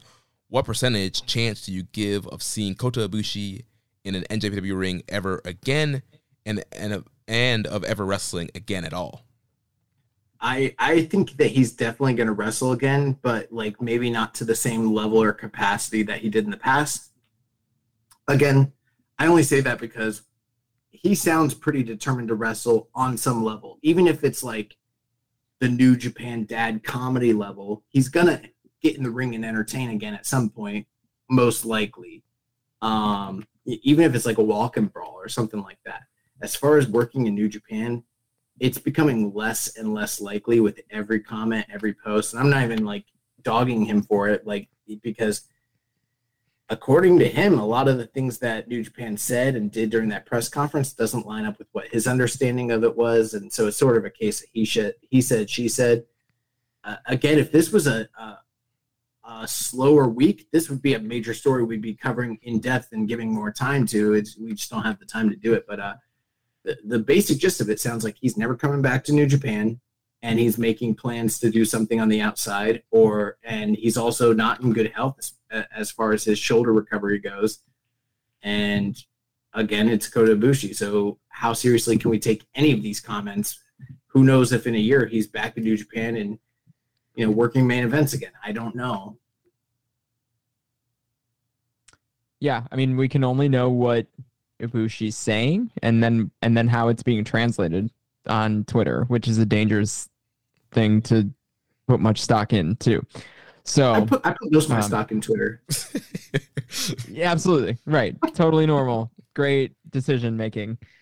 Um, yeah, so I think that this is probably more complicated than most of anything we're familiar with because of how contracts are used in Japan. And so and and how little we all know about all of that. So it it's tough to say whether, you know, it, it's really tough to say. I, I think Kota Ibushi's been very clear that he does not want to return to New Japan. Um, but he hasn't said much about um, what he actually wants to do. So, but again, it's also wrestling and things change very quickly in wrestling and things blow over very quickly in wrestling. So I I think this could be headed anywhere with with Ibushi. Yeah, I think just kind of base all the comments. I know we can't take that, you know, 100%. I, I think that it's going to be highly unlikely that we see him in New Japan anytime soon. I mean, we know you never say never in the wrestling business, so maybe in a couple years he comes back, but I think relatively soon if he does get healthy, I don't think it initially will be uh, New Japan. I think that contract they're probably gonna let it run out, and he's gonna kind of do what Ibushi does. We've seen Ibushi in the past, kind of you know freelance, go travel the world, do different wrestle in the streets, you know, do all kind of random stuff, and then he might be back. Uh, you, you never know. But I think the most alarming thing is the fact that his shoulder is not getting better. At least that's what he says, and it's almost been almost a year since he had that shoulder injury. Um, so that's kind of um, not not a great news there for him. So hopefully he can recover at some point and will be able to to wrestle again. I don't know how you let a contract that runs for a lifetime run out, but okay. I mean, that maybe the lifetime was a work, pal. uh, so in other news, uh, Ishimori versus Hiromu from New Japan Road for the junior title will be airing on AXS this week after Impact Wrestling. On NJPW1972.com, there's an interview with Jonah talking about uh, his first G1. Kushida will be making his Impact Wrestling debut at Impact Wrestling's Derby City Rumble July 15th and 16th. And then in GLEAT, Douki and Kanemaru will take on El Lindaman and Soma Watanabe on Sunday, July 7th. Or, They're going to shoot. It's 17th. Wait, what day is today? So that must have been Sunday, July 17th. Yeah. Typo. I was going to say, like, the 7th already happened. Yeah. So it's July 17th is when that, that GLEAT matches. Um, so we're running real close on time here. I think we should probably uh, bump these questions, these non-topic questions here to uh, next week and do. I read them; they weren't good, anyways. no, I'm just playing. I didn't read them. I never, I never prep for this show. I don't read anything. Uh, well, let's do a recommended match of the week real quick and uh, close the show out. Um, so last week for the excursion match of the week, I picked Titus Alexander versus Will Ospreay from West Coast Pro. Josh, what do you think about that? yeah, I watched this match. Um, you know, it was very good. Uh, about 15 minutes. The first thing that was really strange. Did you guys watch this? Or I know Jeremy probably did. I have not watched it yet. Oh, okay. So Ospreay walks out, and this like while he's it's it's a small venue, you know, and this woman gets in his face, and she's like, you know, I don't know what she's saying, but she's talking a bunch of shit, and she, and like she's in the aisleway, and she's got her arms out, and she's not letting him through, and like Will looks so pissed, and then eventually, like he looks like he's gonna like take the high road, and like I it, it, in another way, I would tell you that this was a plant, but I don't think it was a plant, and he looks like he's gonna try and like respectfully slide past her, and then he gets to a certain point and he fucking checks the shit out. he checks the shit out of her, like into the guy that she was with, like just like fucking bro. He sends her fucking flying, like which like it gets a little bit into that realm of like you know they always say like you shouldn't like touch the performers or get in the ring. Like she was definitely like crossing that line. So that was like the and then the weird thing was like she's in the like hard camera view for the rest of the match. And anytime Ospreay does anything, she's like, you know, like totally like giving him the boo, but like it's like it's like pure hate. Like she hates this dude. but then anytime there's like a great sequence between him and and Titus Alexander, she's like on her feet, like cheering him. Like, you know, Ospreay was part of that, right? Like, like I don't know. It was just so fucking weird. But anyways, um, the match is very good, but you know, it's kind of like I don't want to take anything away because I think for this guy, Taz Alexander, I've heard that he's like i have never seen him before, but I've heard he's like making a name for himself and coming up, and he's very talented. So I don't want to detract from him, but this is kind of like you know Suzuki has his road match now, and you know what to expect. Yeah. Uh, Ospreay kind of has his road match. The difference is, is his road match is fucking awesome and near like four stars. but, but you know, I, I don't want to take away from it and be like it sucked because it didn't suck. It was great, but it's kind of like if you've seen an Ospreay road match against average, you know, normal like indie guy, that's kind of what this was. It was like your 15 minute WrestleMania weekend. Like I'm working this venue, but I have to be across town in like 30 minutes to work the main event somewhere else. Like it was kind of one of those deals. Mm. It was mm. very good, but it never got to that next level where there was like a lot of near falls or you know believable epic spots. They they, did some great diving and some great brawling and some pretty elaborate uh, you know chain spots, but um, I probably go like three and three quarters, maybe maybe four. So I don't think it was necessarily like a excursion match of the year contender, but it, it was definitely a really enjoyable 15 minutes of wrestling. And I, if you haven't seen it, I'd definitely recommend it. You might be higher on it than I was.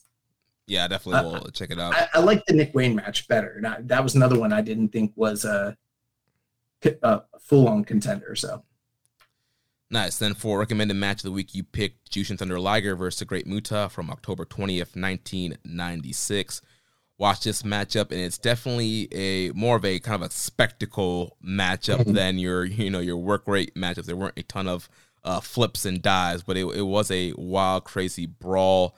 Um, they had you know the, the strong strong style table out there. Uh, Muta give a power driver Liger on the outside and continue to use the table throughout the matchup. And of course, obviously, the big highlight of this match is Muta ripping up Liger's mask, and you get Kishin Liger coming out and just making these like tribal, it's like screeching noises and warning. Bro, it kicks up when Kishin Liger comes out, huh? Yeah, because at first it's, it's kind of slow and plodding. You know, there's yeah. a lot of powder, a lot of just kind of brawling on the outside. But once the mask rips and he's Kishin Liger and he's doing like the scream and these guys are brawling all over the place and it was just a really intense uh, brawl. You can, you can tell the fans are just totally like mystified by both characters, Great Muta, and then this uh, you know new Kishin Liger uh, variation of Liger. Um, so really intense, and then towards the end, uh, Muta busted out the the red mist, hit the the Muta moonsault, and uh, put Liger away. Um, so definitely a fun historical matchup, definitely a, a, big moment, but definitely not the you know the, the, the work rate moves matchup. No. So um, now for this week, what do you got for the excursion match pick?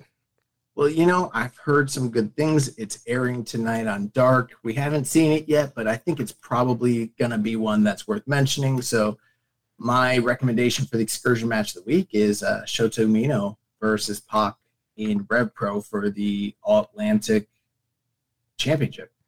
Nice. Then for recommended match of the week, going with uh, Wrestle Kingdom 5, Shinsuke Nakamura versus Go Shiozaki. Nice. Well, Chris, thank you for joining us this week for the G1 preview and covering all that news. Go ahead and tell the listeners where they can find you online.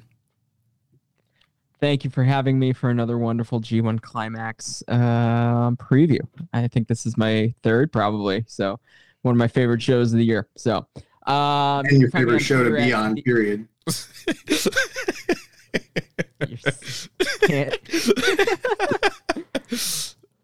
Listen, the numbers don't lie. Okay, that's all. That's I'm gonna let you figure out what I mean by that.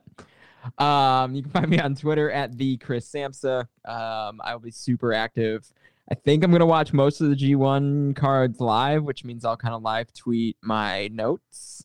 Um, and then, yeah, I'll have everything up at sportofprowrestling.com for the G1 over the next couple of days. It'll be, that'll kind of become my G1 central, if you will. And then um, I'm sure I'll see, you'll see some posts over at voicesofwrestling.com too.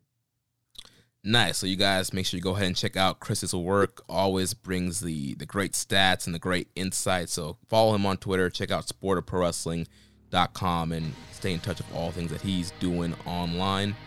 And that's to wrap things up for this for us this week. Next week we'll be back to review the first two nights of the G1 Climax 32. So if you enjoyed today's show, please consider making a donation by visiting socialsuplex.com slash donate and click on the donate button under the Keeping It Strong style logo. Make sure you connect with us on social media. On Twitter, the show is at KI Strong Style. You can follow the network at Social Suplex. You can follow me at Jeremy L. Donovan on Facebook or facebook.com slash social suplex. On Instagram or at social, suplex on Reddit. I'm the pro black guy. Josh is keeping a strong style. You can email me, jeremy at socialsuplex.com. Check out all the other shows on the Social Suplex Podcast Network. One Nation Radio hosted by Rich Latta and James Boyd. The Grave Consequences hosted by Caleb and Maserati. All Things Elite with Floyd and Austin. The AW Match Guide podcast hosted by Sir Sam. And the Great Match Generator hosted by Danny. Don't forget to subscribe and leave a rating and review. And we will catch you next week on Keeping It Strong Style, the ace of podcasts. Chiban. Thank you for listening to Keeping It Strong Style. We'll see you next time.